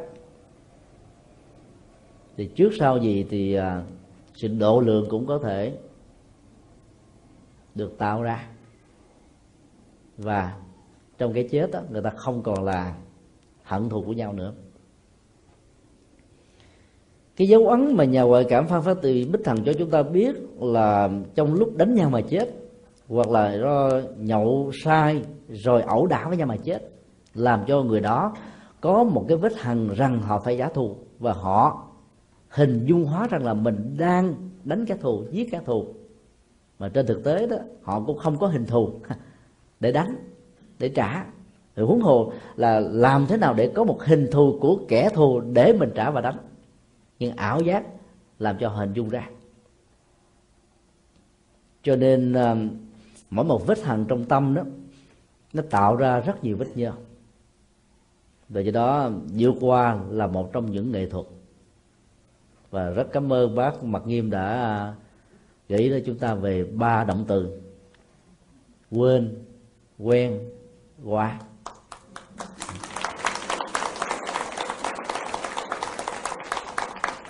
Chúng ta có thể sử dụng lòng từ bi để mang lại niềm vui thông qua nghệ thuật của sự hồi hướng công đức phần lớn chúng ta đều nhớ thuộc lòng câu chuyện của Angulimala. Một nhà khủng bố một tên sát nhân. Đã gieo rất biết biết bao nhiêu là nỗi khổ niềm đau cho biết bao nhiêu gia đình. Có nơi đó người chồng đã chết người vợ đã thương tật. Cha mẹ đã qua đời con cái đó mất bằng sống. Anh em đó, trở thành sanh ly tử biệt do vì hành động bạo động khủng bố của Angribala kể từ khi gặp được Đức Phật ông đã được tưới tẩm hạt giống từ bi và sống bằng một uh, tình thương để sẵn sàng chấp nhận những hậu quả có thể đến với mình. Cái ấn tượng nhất trong cuộc đời của ông mà chúng ta có thể học và thực tập theo đó là một hôm nọ trên đường đi uh, hoàng hóa nhìn thấy bên vệ đường có một phụ nữ thuộc giai cấp, hạ tiện, trong chế độ giai cấp của ấn độ. Nằm đau, vì bà đang chuẩn bị khai hoa nở nhụy. Nỗi đau của sự khai hoa đó vì ờ, thiếu các phương tiện y học, hỗ trợ là một tu sĩ. Ông không phải, không biết là phải làm thế nào để giúp cho người phụ nữ trong lúc sau đóng vai của người đỡ đẻ là cũng quá khó. Và hỗ trợ như thế nào? Kêu cứu những người xung quanh lại càng không có. Vì có ai đang có mặt tại đâu? Không còn cách nào khác là ông phải vận khởi lòng từ bi mà vốn đức phật đã dạy từ ngay cái ngày mà cuộc đối thoại để dẫn đến cái tình trạng thay đổi tên khủng bố trở thành một nhà tu. Và ông đã làm việc đó khá thành công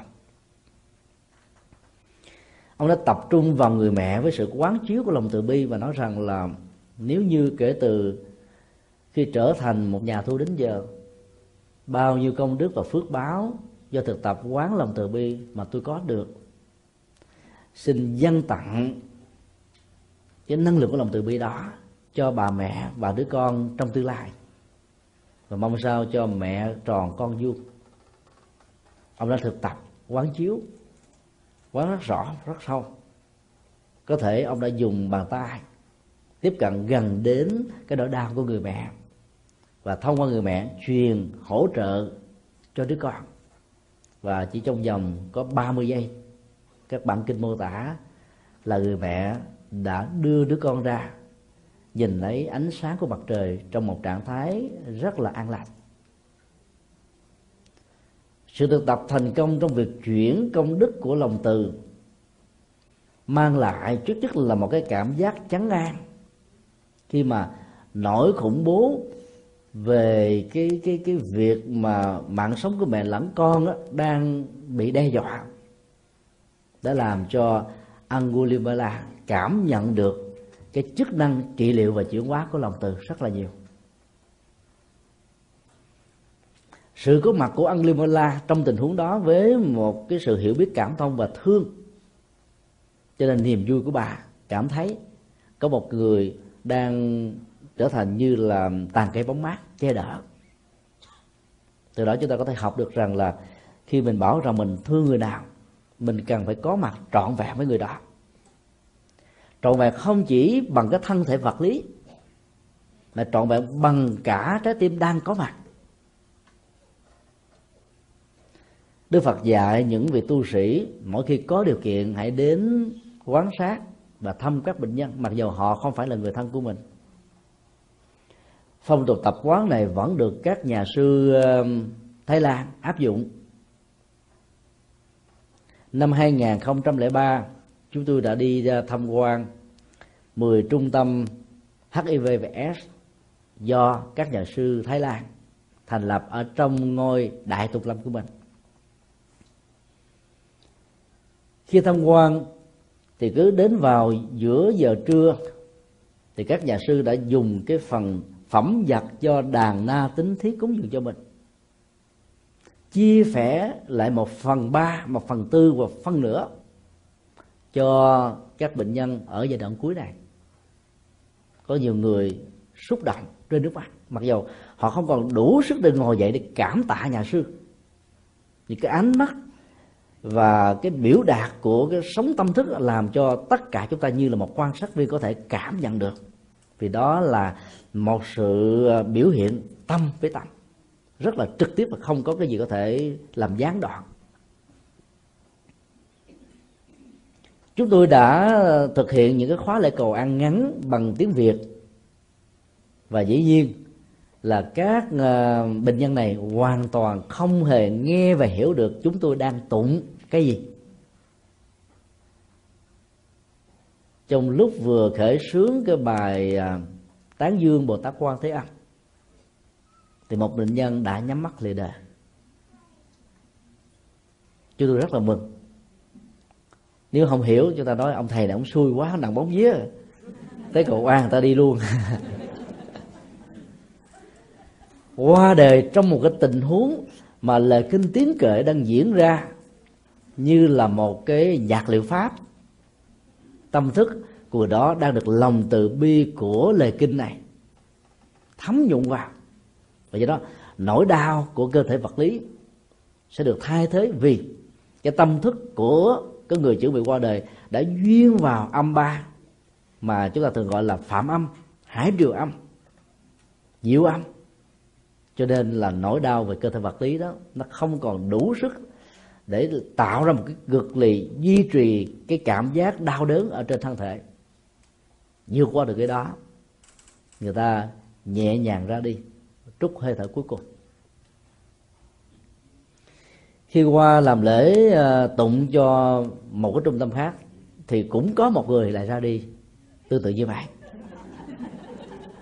Chúng tôi cũng ờ, xúc động và xa nước mắt.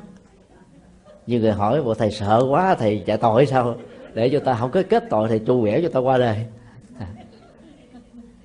Chúng tôi nói là chúng tôi xúc động vì ở trong lòng mình hiểu được rằng là cái giao cảm tâm thức nó mang tính cách là trực tiếp và không bị giới hạn vật lý tác động.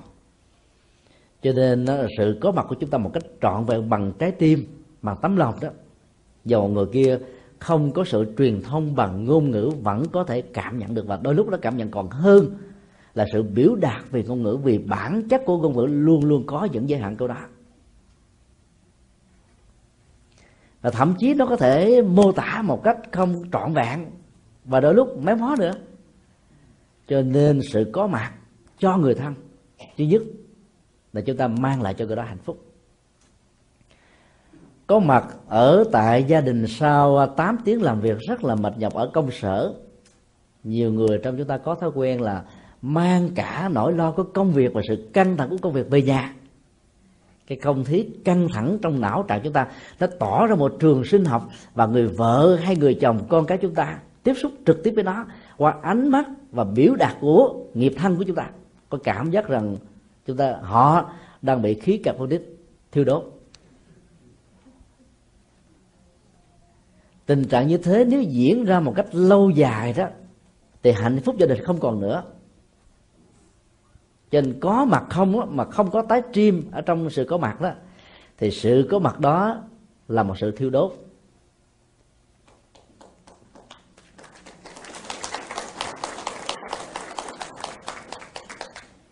Có mặt với trái tim được đạo lý nhà Phật bảo rằng đó là có mặt của chánh niệm về tỉnh thức đem thân và tâm trở về một mối khi mà thân và tâm hiệp nhất cùng một mối đó, thì sự hiện hữu của chúng ta nó sẽ tạo ra một cái năng lượng của tình thương, của hiểu biết, của cảm thông, của lo lắng, chia sẻ, hỗ trợ, bảo hộ, chăm sóc. Và người được có mặt tương tác ở trong một cái trường sinh học của sự có mặt với chánh niệm như thế, thân và tâm cùng lúc như thế, sẽ cảm thấy hạnh phúc vô cùng vào thăm các bệnh nhân. Chỉ cần đứng bên cạnh họ là bệnh nhân có cảm giác được an ủi và nỗi đau đó, nó được tỏa ra bên ngoài. Khi một đứa con bị đau, người mẹ không cần phải nói nhiều, ôm đứa con đó vào lòng và ghi chặt với tất cả trái tim. Người con cảm nhận được và nỗi đau được chuyển hóa. Đứa con đó sẽ bớt khóc. Chứ lúc đó, nếu là một người cha thiếu kinh nghiệm đập nó một cái. Con phải nín, không nín ta đánh mình nữa. Nỗi đau đó sẽ bị thương tổn. Và nó có khuynh hướng bất cập, vì nó không cảm nhận được cái tình thương của lòng từ bi mà người cha muốn thể hiện đối với nó. Rất nhiều người trong chúng ta bị bối rối và mất phương hướng trong việc thể hiện lòng từ bi với người thân và người thương của mình. Có mặt với sự hờn hờn giận. Có mặt với sự trách móc. Có mặt với một nỗi lo có mặt với một sự nghi nan. Có mặt với tất cả những sự quy trách nhiệm. Làm cho sự có mặt đó nó căng thẳng nặng nề. Và người có mặt đó có cảm giác rằng mình đang bị bốn bức tường khống chế. Cho nên khuynh hướng có một số người là muốn thoát ra khỏi cái ngục tù đó bằng cách là lân la ngoài xã hội. Nam á, thì mượn các bàn rượu chơi với các bạn bè vào các sòng bạc. Tệ hơn nữa là ăn chơi. Còn nữ, ở vùng thôn quê Việt Nam á, thì mượn các cái bàn tứ sắc. Hoặc là qua làng sớm ngồi tâm sự giải bài thanh minh thanh nga. Cho nên từ chuyện trong nhà đến ngoài phố ai cũng biết hết trơn. Cái đó, Đức Phật nói trong kinh Tạng Bali là mang lửa thiêu đốt nhà người khác. Về phương diện tâm lý học, khi mà cái nỗi đau nó được dâng trào như một áp suất rất là lớn. Thì cái nhu cầu đầu tiên là xả nó ra. Chúng ta có thói quen xả bằng lời chia sẻ, nói với người khác. Chúng ta xả một cách có dụng ý. Mình nói lần thứ nhất, lần thứ hai, lần thứ ba, cho nên tâm mình nó nhẹ nhõm, nhưng mà cái người nghe nó bắt đầu nạp vào. Tối về nằm trần trọc, ngủ không yên. Tại vì người đó chưa có đủ được năng lực để chuyển qua nó mang lửa vào nhà của người khác là mình tạo thêm một cái nghiệp mới. Và do đó đức phật dạy phải có được cái lượng hải hà của lòng từ bi để mình thấy rất rõ là cái bế tắc nó nằm ở chỗ nào và giải phóng đó chứ không cần phải truyền qua những người thân người thương của mình. Rồi nếu những người thân người thương đó không có được cái năng lượng của sự hỗ trợ đó, thì họ sẽ làm công việc của thương cảm đổ dầu vào lửa và cả hai đều trở thành nạn nhân. Chúng ta thử quan sát tình huống một bé uh, trẻ thơ con nhà giàu ăn sung mặc sướng người hầu kẻ đỡ đi một cách bất cẩn cho nên vấp ngã. Nó đau đớn và nó dụi vào đích vú nuôi mẹ đỡ cha mẹ ông bà người thân chạy lại súng xích đó. Trời ơi con của tôi đau quá. Con nói cái gì làm cho con đau? Mẹ sẽ đánh nó cho bà sẽ đánh nó cho cha sẽ trừng phạt nó cho. Đứa bé hòa khóc lên vì cái tôi khổ đau của nó được thỏa mãn. Cho nên cái cường điệu quá của nó đau bắt đầu lớn mạnh lớn dần dần lớn và tạo thành một thói quen. Và khi nào thiếu sự thỏa mãn về đó nỗi đau sẽ lớn hơn. Trong tình huống này chúng ta có cảm giác giống như là mình ăn ớt á, tạo ra một sự phỏng ở cái cuốn cổ. Rồi dịch vị sẽ phải tiết ra để chữa cái phỏng nhất thời này, làm chúng ta có ảo giác rằng mình đang ăn một cách ngon lành. Đổ dầu vào lửa trong những tình huống cái tôi bị đau, bị đớn đó, để làm cho nỗi đau đó gia tăng và có tính cách cường điệu. Cho nên thương bằng lòng từ bi đối với người thân, người thương của mình đó chúng ta làm thế nào cho cái nỗi đau đó không được tứ tẩm như là dịch vị? Chữa lửa, theo tư cách mì ăn liền đối với cái cuốn họng bị phỏng. Và quan trọng là là đừng dùng ớt, thì nỗi đau đó không cần phải chữa hết, vì ớt tạo ra nỗi đau. Mà đến lúc chúng ta nghĩ rằng là chúng ta đang chữa nỗi đau, đổ dầu vào lửa tạo tính cách liên minh đó, lòng từ bi bị thương tổn và tính cách nạn nhân đó được xuất hiện một cách lâu dài. Nếu chúng ta quan sát một đứa bé con nhà nghèo phải tự lập từng bước dò dẫm trong cuộc đời, và nó đã từng vấp ngã và té biết bao nhiêu lần, và thậm chí mỗi lần té đó, nó bị chày xước, chảy máu, xương đầu gối, u đầu, còn nhiều hơn là đứa bé của con nhà giàu cái phản ứng ban đầu của đó là khóc hòa lên, ôm vào chân, ôm vào thân nhìn xung quanh không có ai đỡ nó hết, là nó phủi đít nó đi tiếp tục. Tức là nó đã làm quen với nỗi đau và do đó nó quên được nỗi đau và nó vượt qua được nỗi đau. Mỗi một con người trong chúng ta đều có một cái bản lĩnh của sự chịu đựng. Nếu người thân đổ dầu vào lửa cho nó đau nó được trương phòng lên đó thì cái tính cách bản lĩnh của sự chịu đựng đó, nó sẽ bị mất đi. Và không có lòng từ bi nào có thể dập tắt được nỗi đau đó. Cho nên thương người thân, người thương làm thế nào để cho người thân, người thương làm quen với năng lực vượt qua.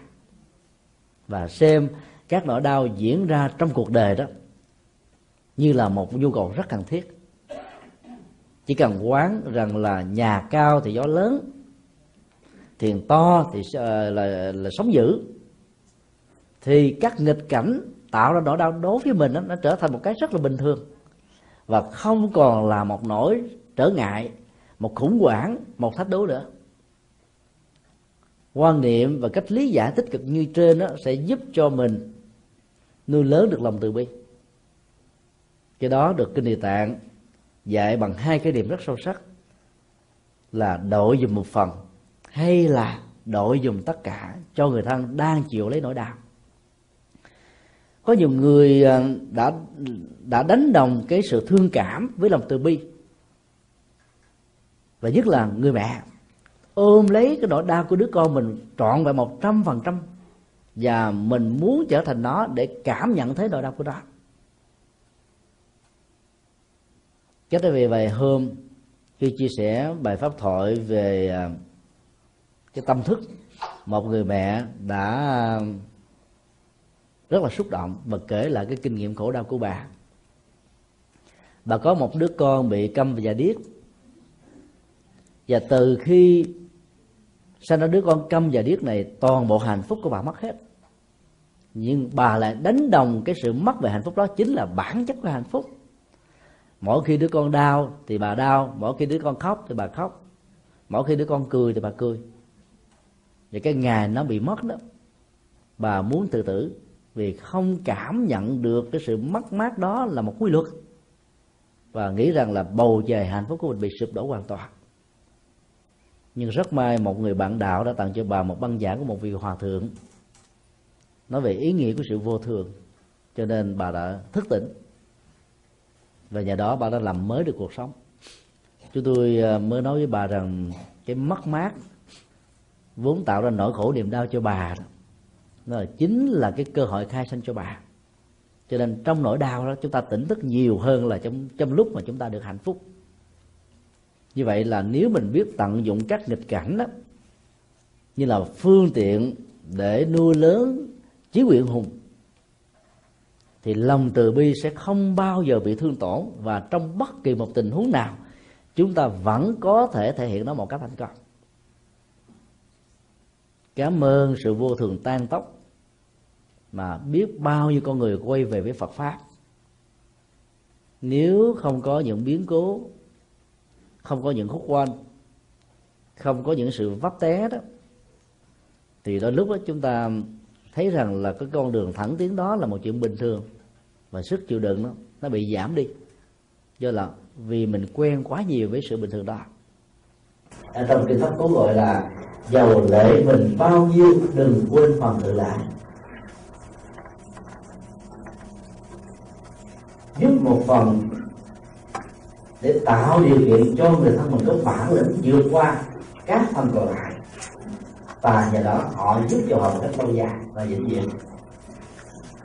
Nói một cách khác là năng lực của lòng từ bi luôn luôn song hành với tự giác cho nên sẽ là một sự dư thừa và không cần thiết nếu chúng ta nói có lòng từ bi mà thiếu tuệ giác thì không giúp gì cho ai.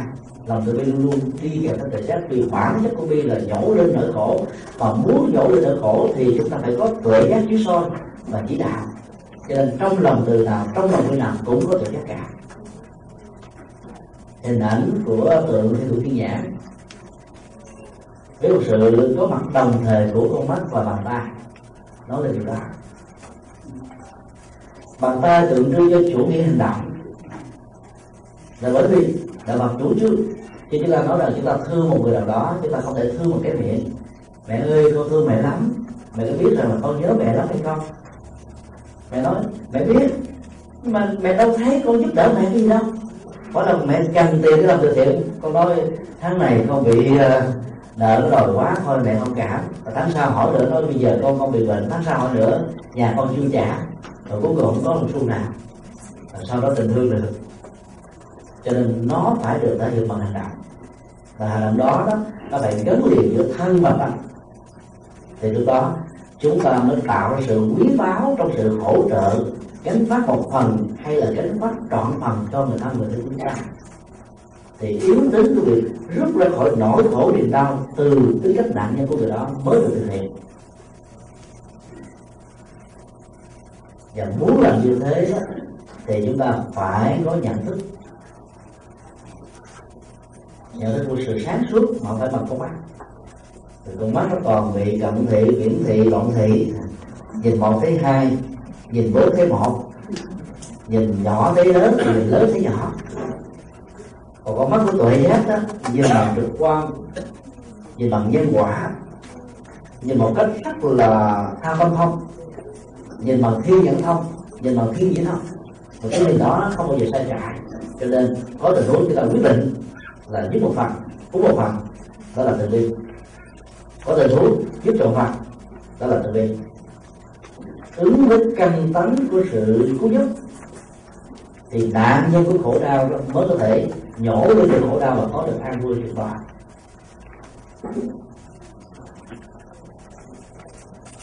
Chúng tôi xin uh, kết thúc cái phần uh, chia sẻ trình bày về uh, chủ đề uh, từ bi hỷ xã ở với đầu của nó là từ và bi. Và bây giờ là cái phần thời gian uh, dành cho việc trao đổi. Xin uh, quý uh, tổ tri thức có thể chia sẻ những thắc mắc của mình. Để có sự liên hệ với sự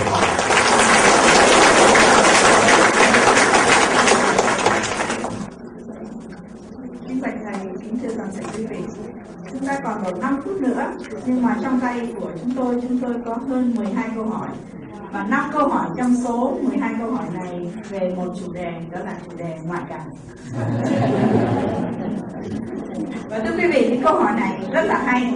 Thành thử ra bây giờ chúng ta hết giờ nếu mà chúng ta trở lại mà để nghe những câu hỏi thì xin quý vị đừng bỏ qua cái uh, buổi giảng ngày 29 tại vì nếu mà quý vị đã bỏ công viết mười mấy câu hỏi như thế này thì quý vị rất muốn nghe câu trả lời của thầy. Quý vị vừa mới uh, nghe thầy chỉ có chia sẻ thôi qua một câu hỏi của uh, ông Văn Nghiêm đây thôi mà uh, đạo hữu Văn Nghiêm đã chiếm hết nửa giờ đồng hồ cái câu hỏi đó dành được ra. Thưa quý vị là nhưng mà câu hỏi đó cũng là một cái điều chúng ta học được rất là nhiều trong đó. Bây giờ đó thì thưa thầy thầy cho con đọc một câu thôi.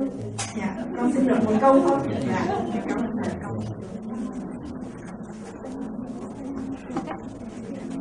kính bạch thầy, con thì ăn chay trường, nhưng mẹ con thì thích ăn mặn. Con khuyên mẹ con tu hành, nhưng mẹ con lại thích xem phim bộ hơn. Mẹ con là một người mẹ tốt, nhưng mẹ tuổi gần đất xa trời, lòng con rất lo không biết làm sao xin thầy cho con vài lời khuyên giải con. Xin cảm ơn thầy.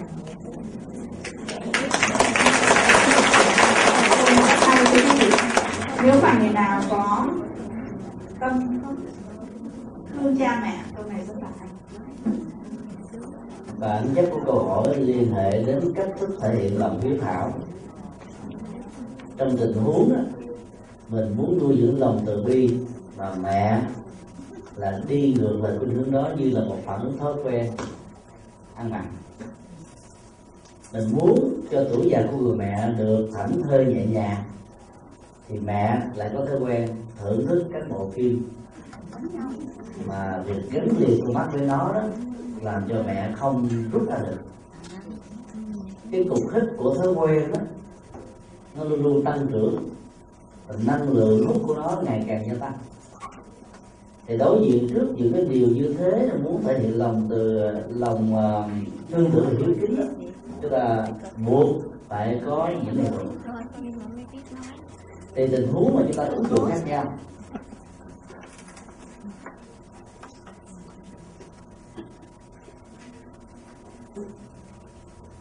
Thứ nhất mình có thể um, kể cho mẹ nghe về những cái câu chuyện hay có thể có thật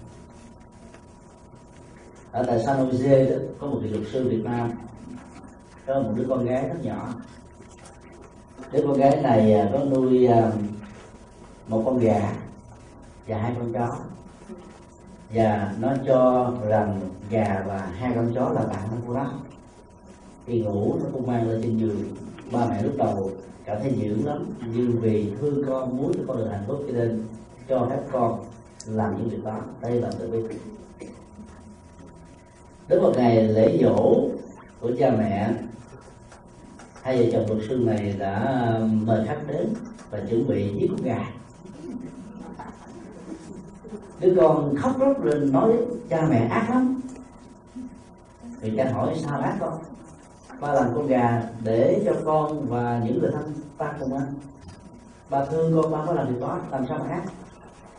Thì bé gái này mới trả lời là nó là bạn của con ba giết bạn của con, ba bác thì gọi là cái gì? Từ đó về sau hai vợ chồng ăn chay trường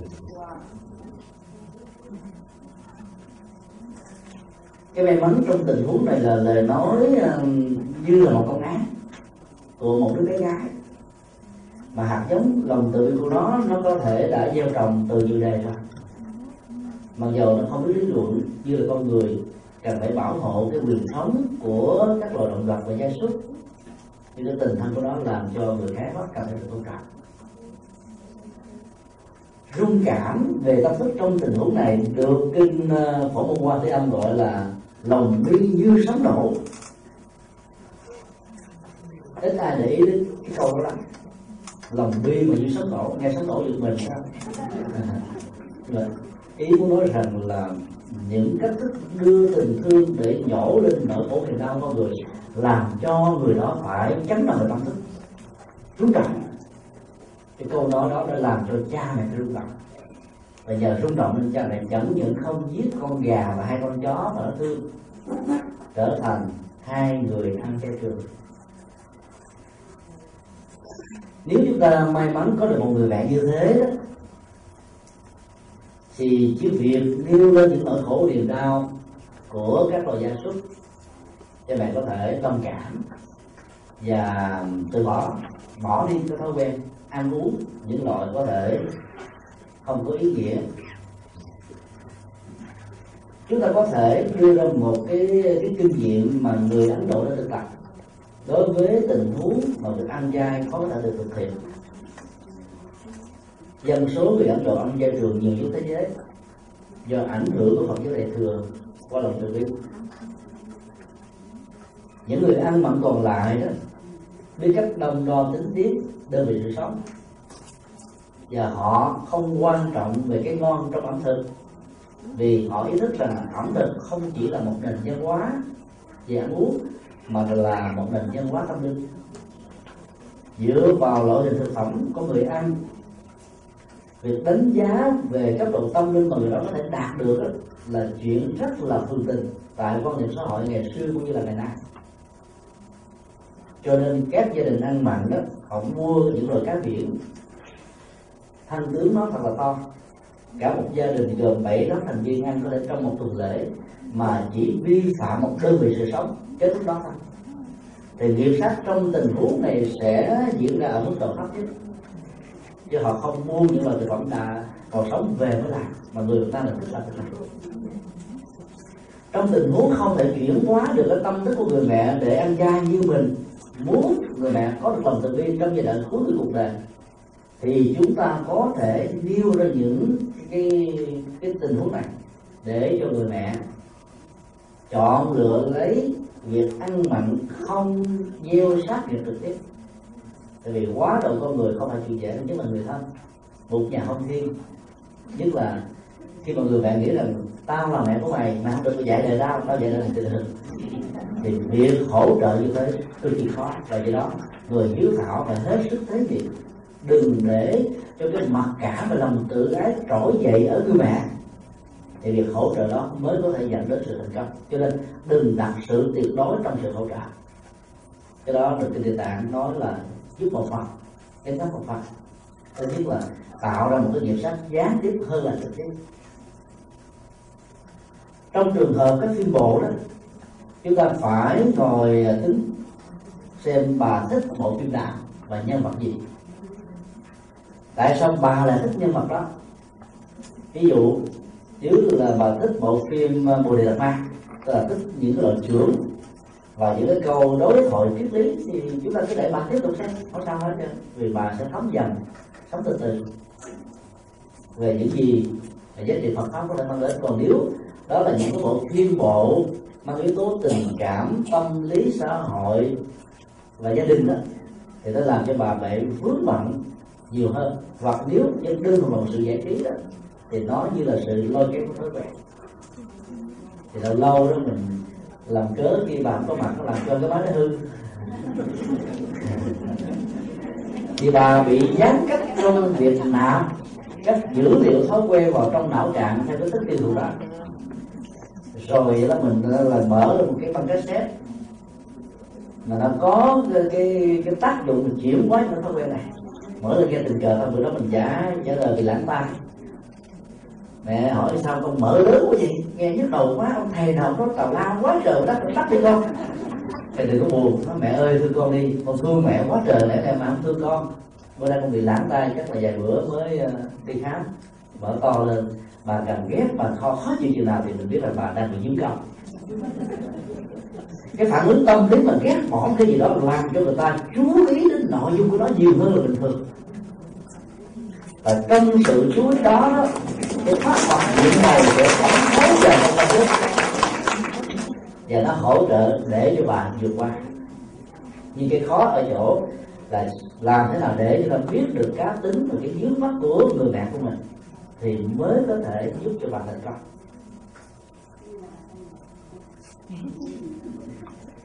Bản chất tâm của con người luôn luôn tìm đến một cái đối tượng để bám vào tức là hiểu được cái nghệ thuật chuyển hóa phong Phật giáo là một nghệ thuật thay thế đối tượng của tâm mà thôi nếu mình có thể tìm ra một cái ờ, bộ phim Phật giáo hoặc là những cái băng giảng với sự minh họa thật là hay thì cái hấp lực đó, đó nó sẽ làm cho bạn có cảm giác nhàm chán cái bộ phim nào mà bạn đang xem.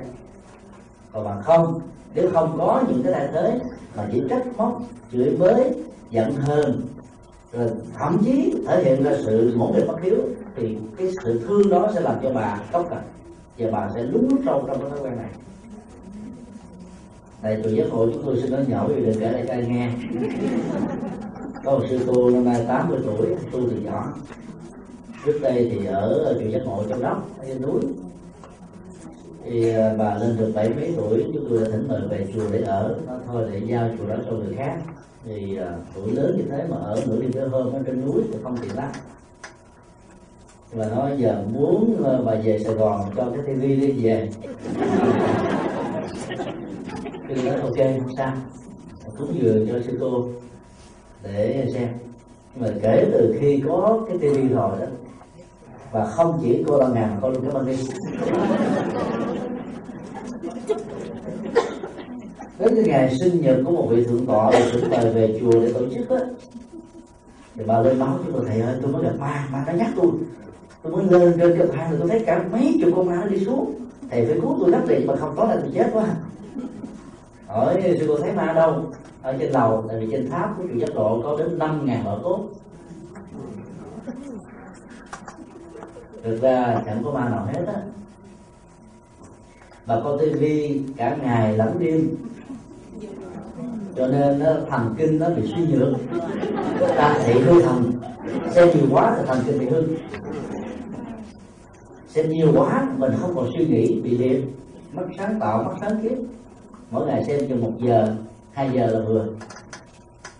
Chúng tôi biết cái đó là rõ ràng lắm cho nên nói thời tối nay đó thì cô đừng có mở tivi nữa nói không có tivi ma nó vô nhắc tôi sao? Thì giờ thì cô mở cái cái băng niệm phật lên. Thì tôi tìm những cái băng phim ờ, niệm phật của đài loan mặc dù bà không hiểu cái chữ Amitabha, Amitabha phật là gì thì định nghĩa đây là a di đà phật a di đà phật. Và nó tiếng bà nhớ tụng đó, đừng có đọc cái a di đà lạt sanh về đà lạt mà mệt lắm mệt lắm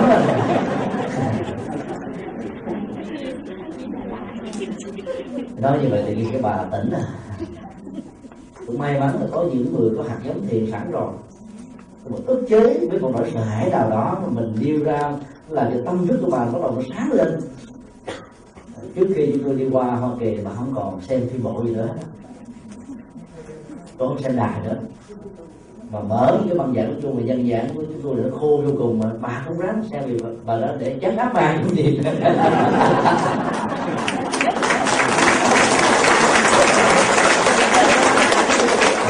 là một sự thay thế tích cực. Tức là muốn cho người ta bỏ một cái thói quen mà mình cho là tiêu cực đó thì phải có một đối tượng hấp dẫn hơn. Nội dung hay ho hơn, thì người ta sẽ theo đó mà làm. Còn mình dùng những cái áp lực, thậm chí là nó nặng, nó nhẹ, nó hoàn toàn không tác dụng. Ngoài ra quý vị có thể suy nghĩ thêm, mọi vị có thể tìm ra giải đáp cho những cái tình huống mà đó phải là mẹ của mình và là ông chồng của mình, hay là bà vợ của mình, là đứa con gái đứa con trai hay là người thân của mình. Thì đó nó dạy nó khó lắm mà.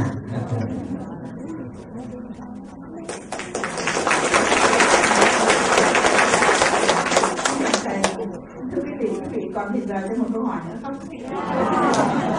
tại vì thầy vừa mới mở cửa ngõ là nói về à, ông chồng của mình thì là mở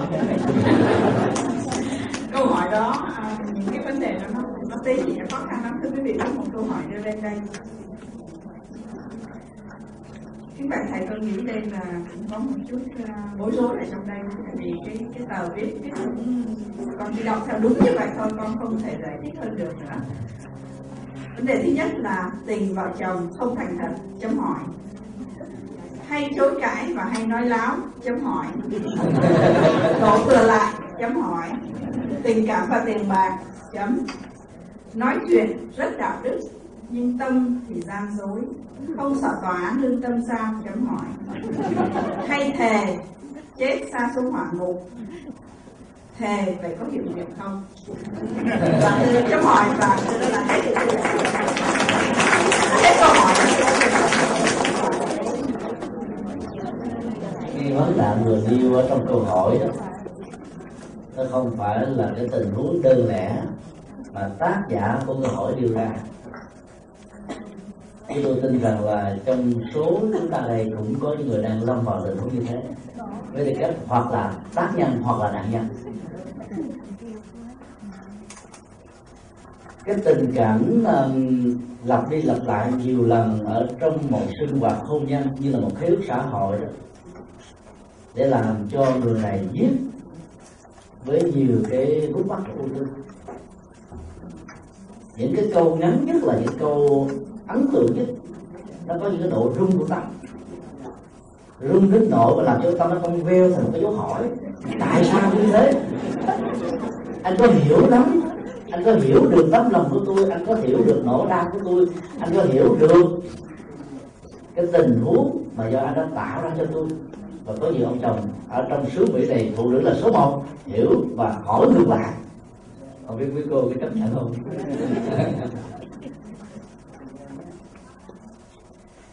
Những cái câu sau đó, nó lại bằng những cái dấu chấm. Dứt khoát hơn tức là sau khi trải qua những điều đó, với những mong mỏi chờ đợi rằng cái đó nó trở thành cái đường thẳng, mà đường thẳng đó vẫn đâu quen. Cho nên tâm của người này nữa tôi và anh sẽ có một dấu chấm con đường từ một cái dòng ờ, câu hỏi, công quanh của những nỗi đau nó giãn nở ra và nó thu ngắn lên thành một dấu chấm để kết thúc đó.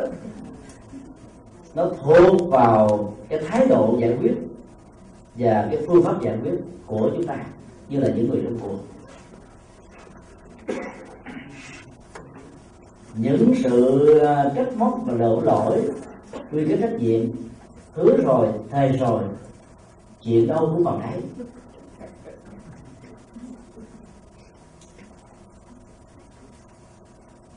có lẽ là trong, chúng ta đây nhớ một trong những bài ca không tên của vũ thành an.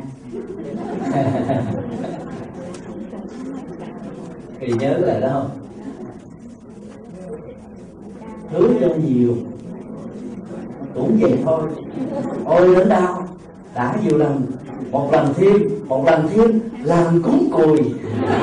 Sao không cúng cùi được tôi là người đó tự quyết định, tôi sẽ làm, trở thành cuối cùng kia là kết thúc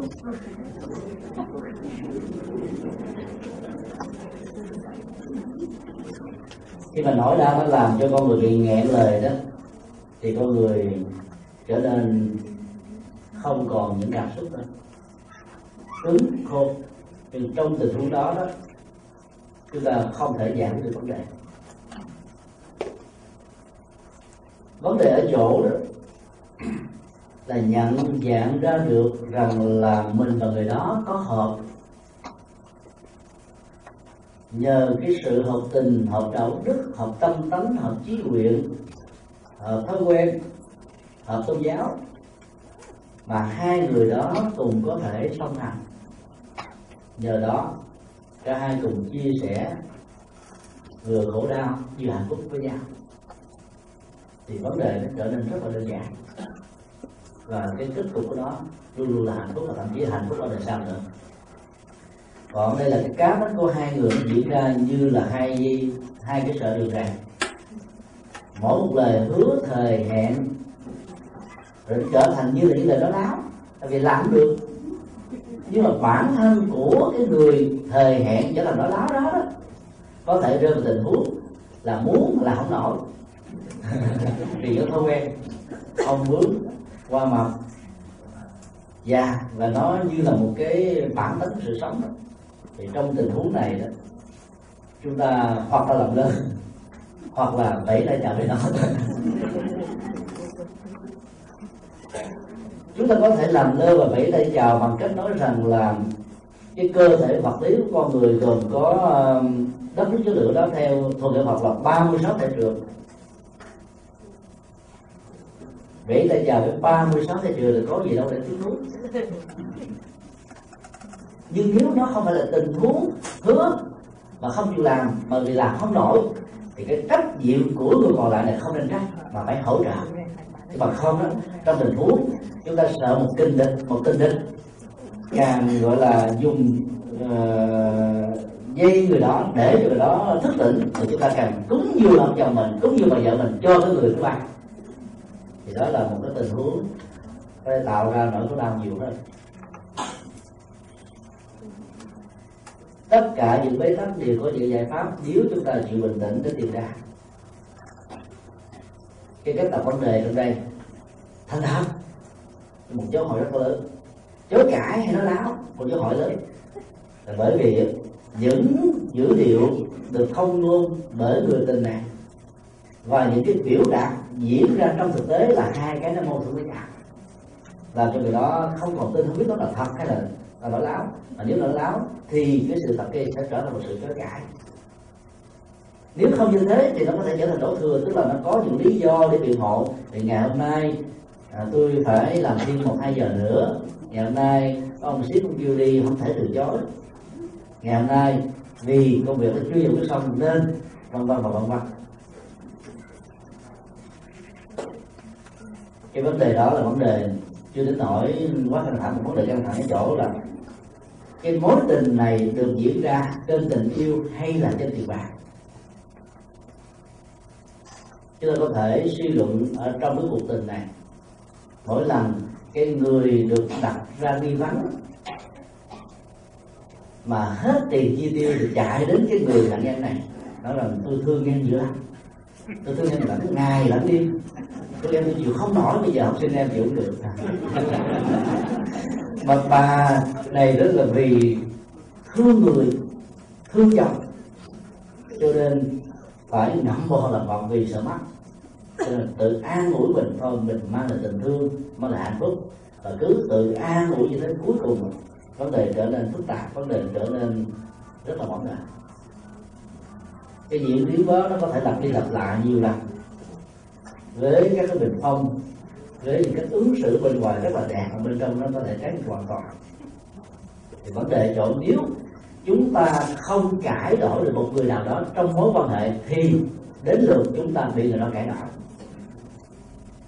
trong mối quan hệ nào nó cũng có một cái ờ, cái chủ động, một cái bị động một cái chuyển hóa, một cái bị hòa tan.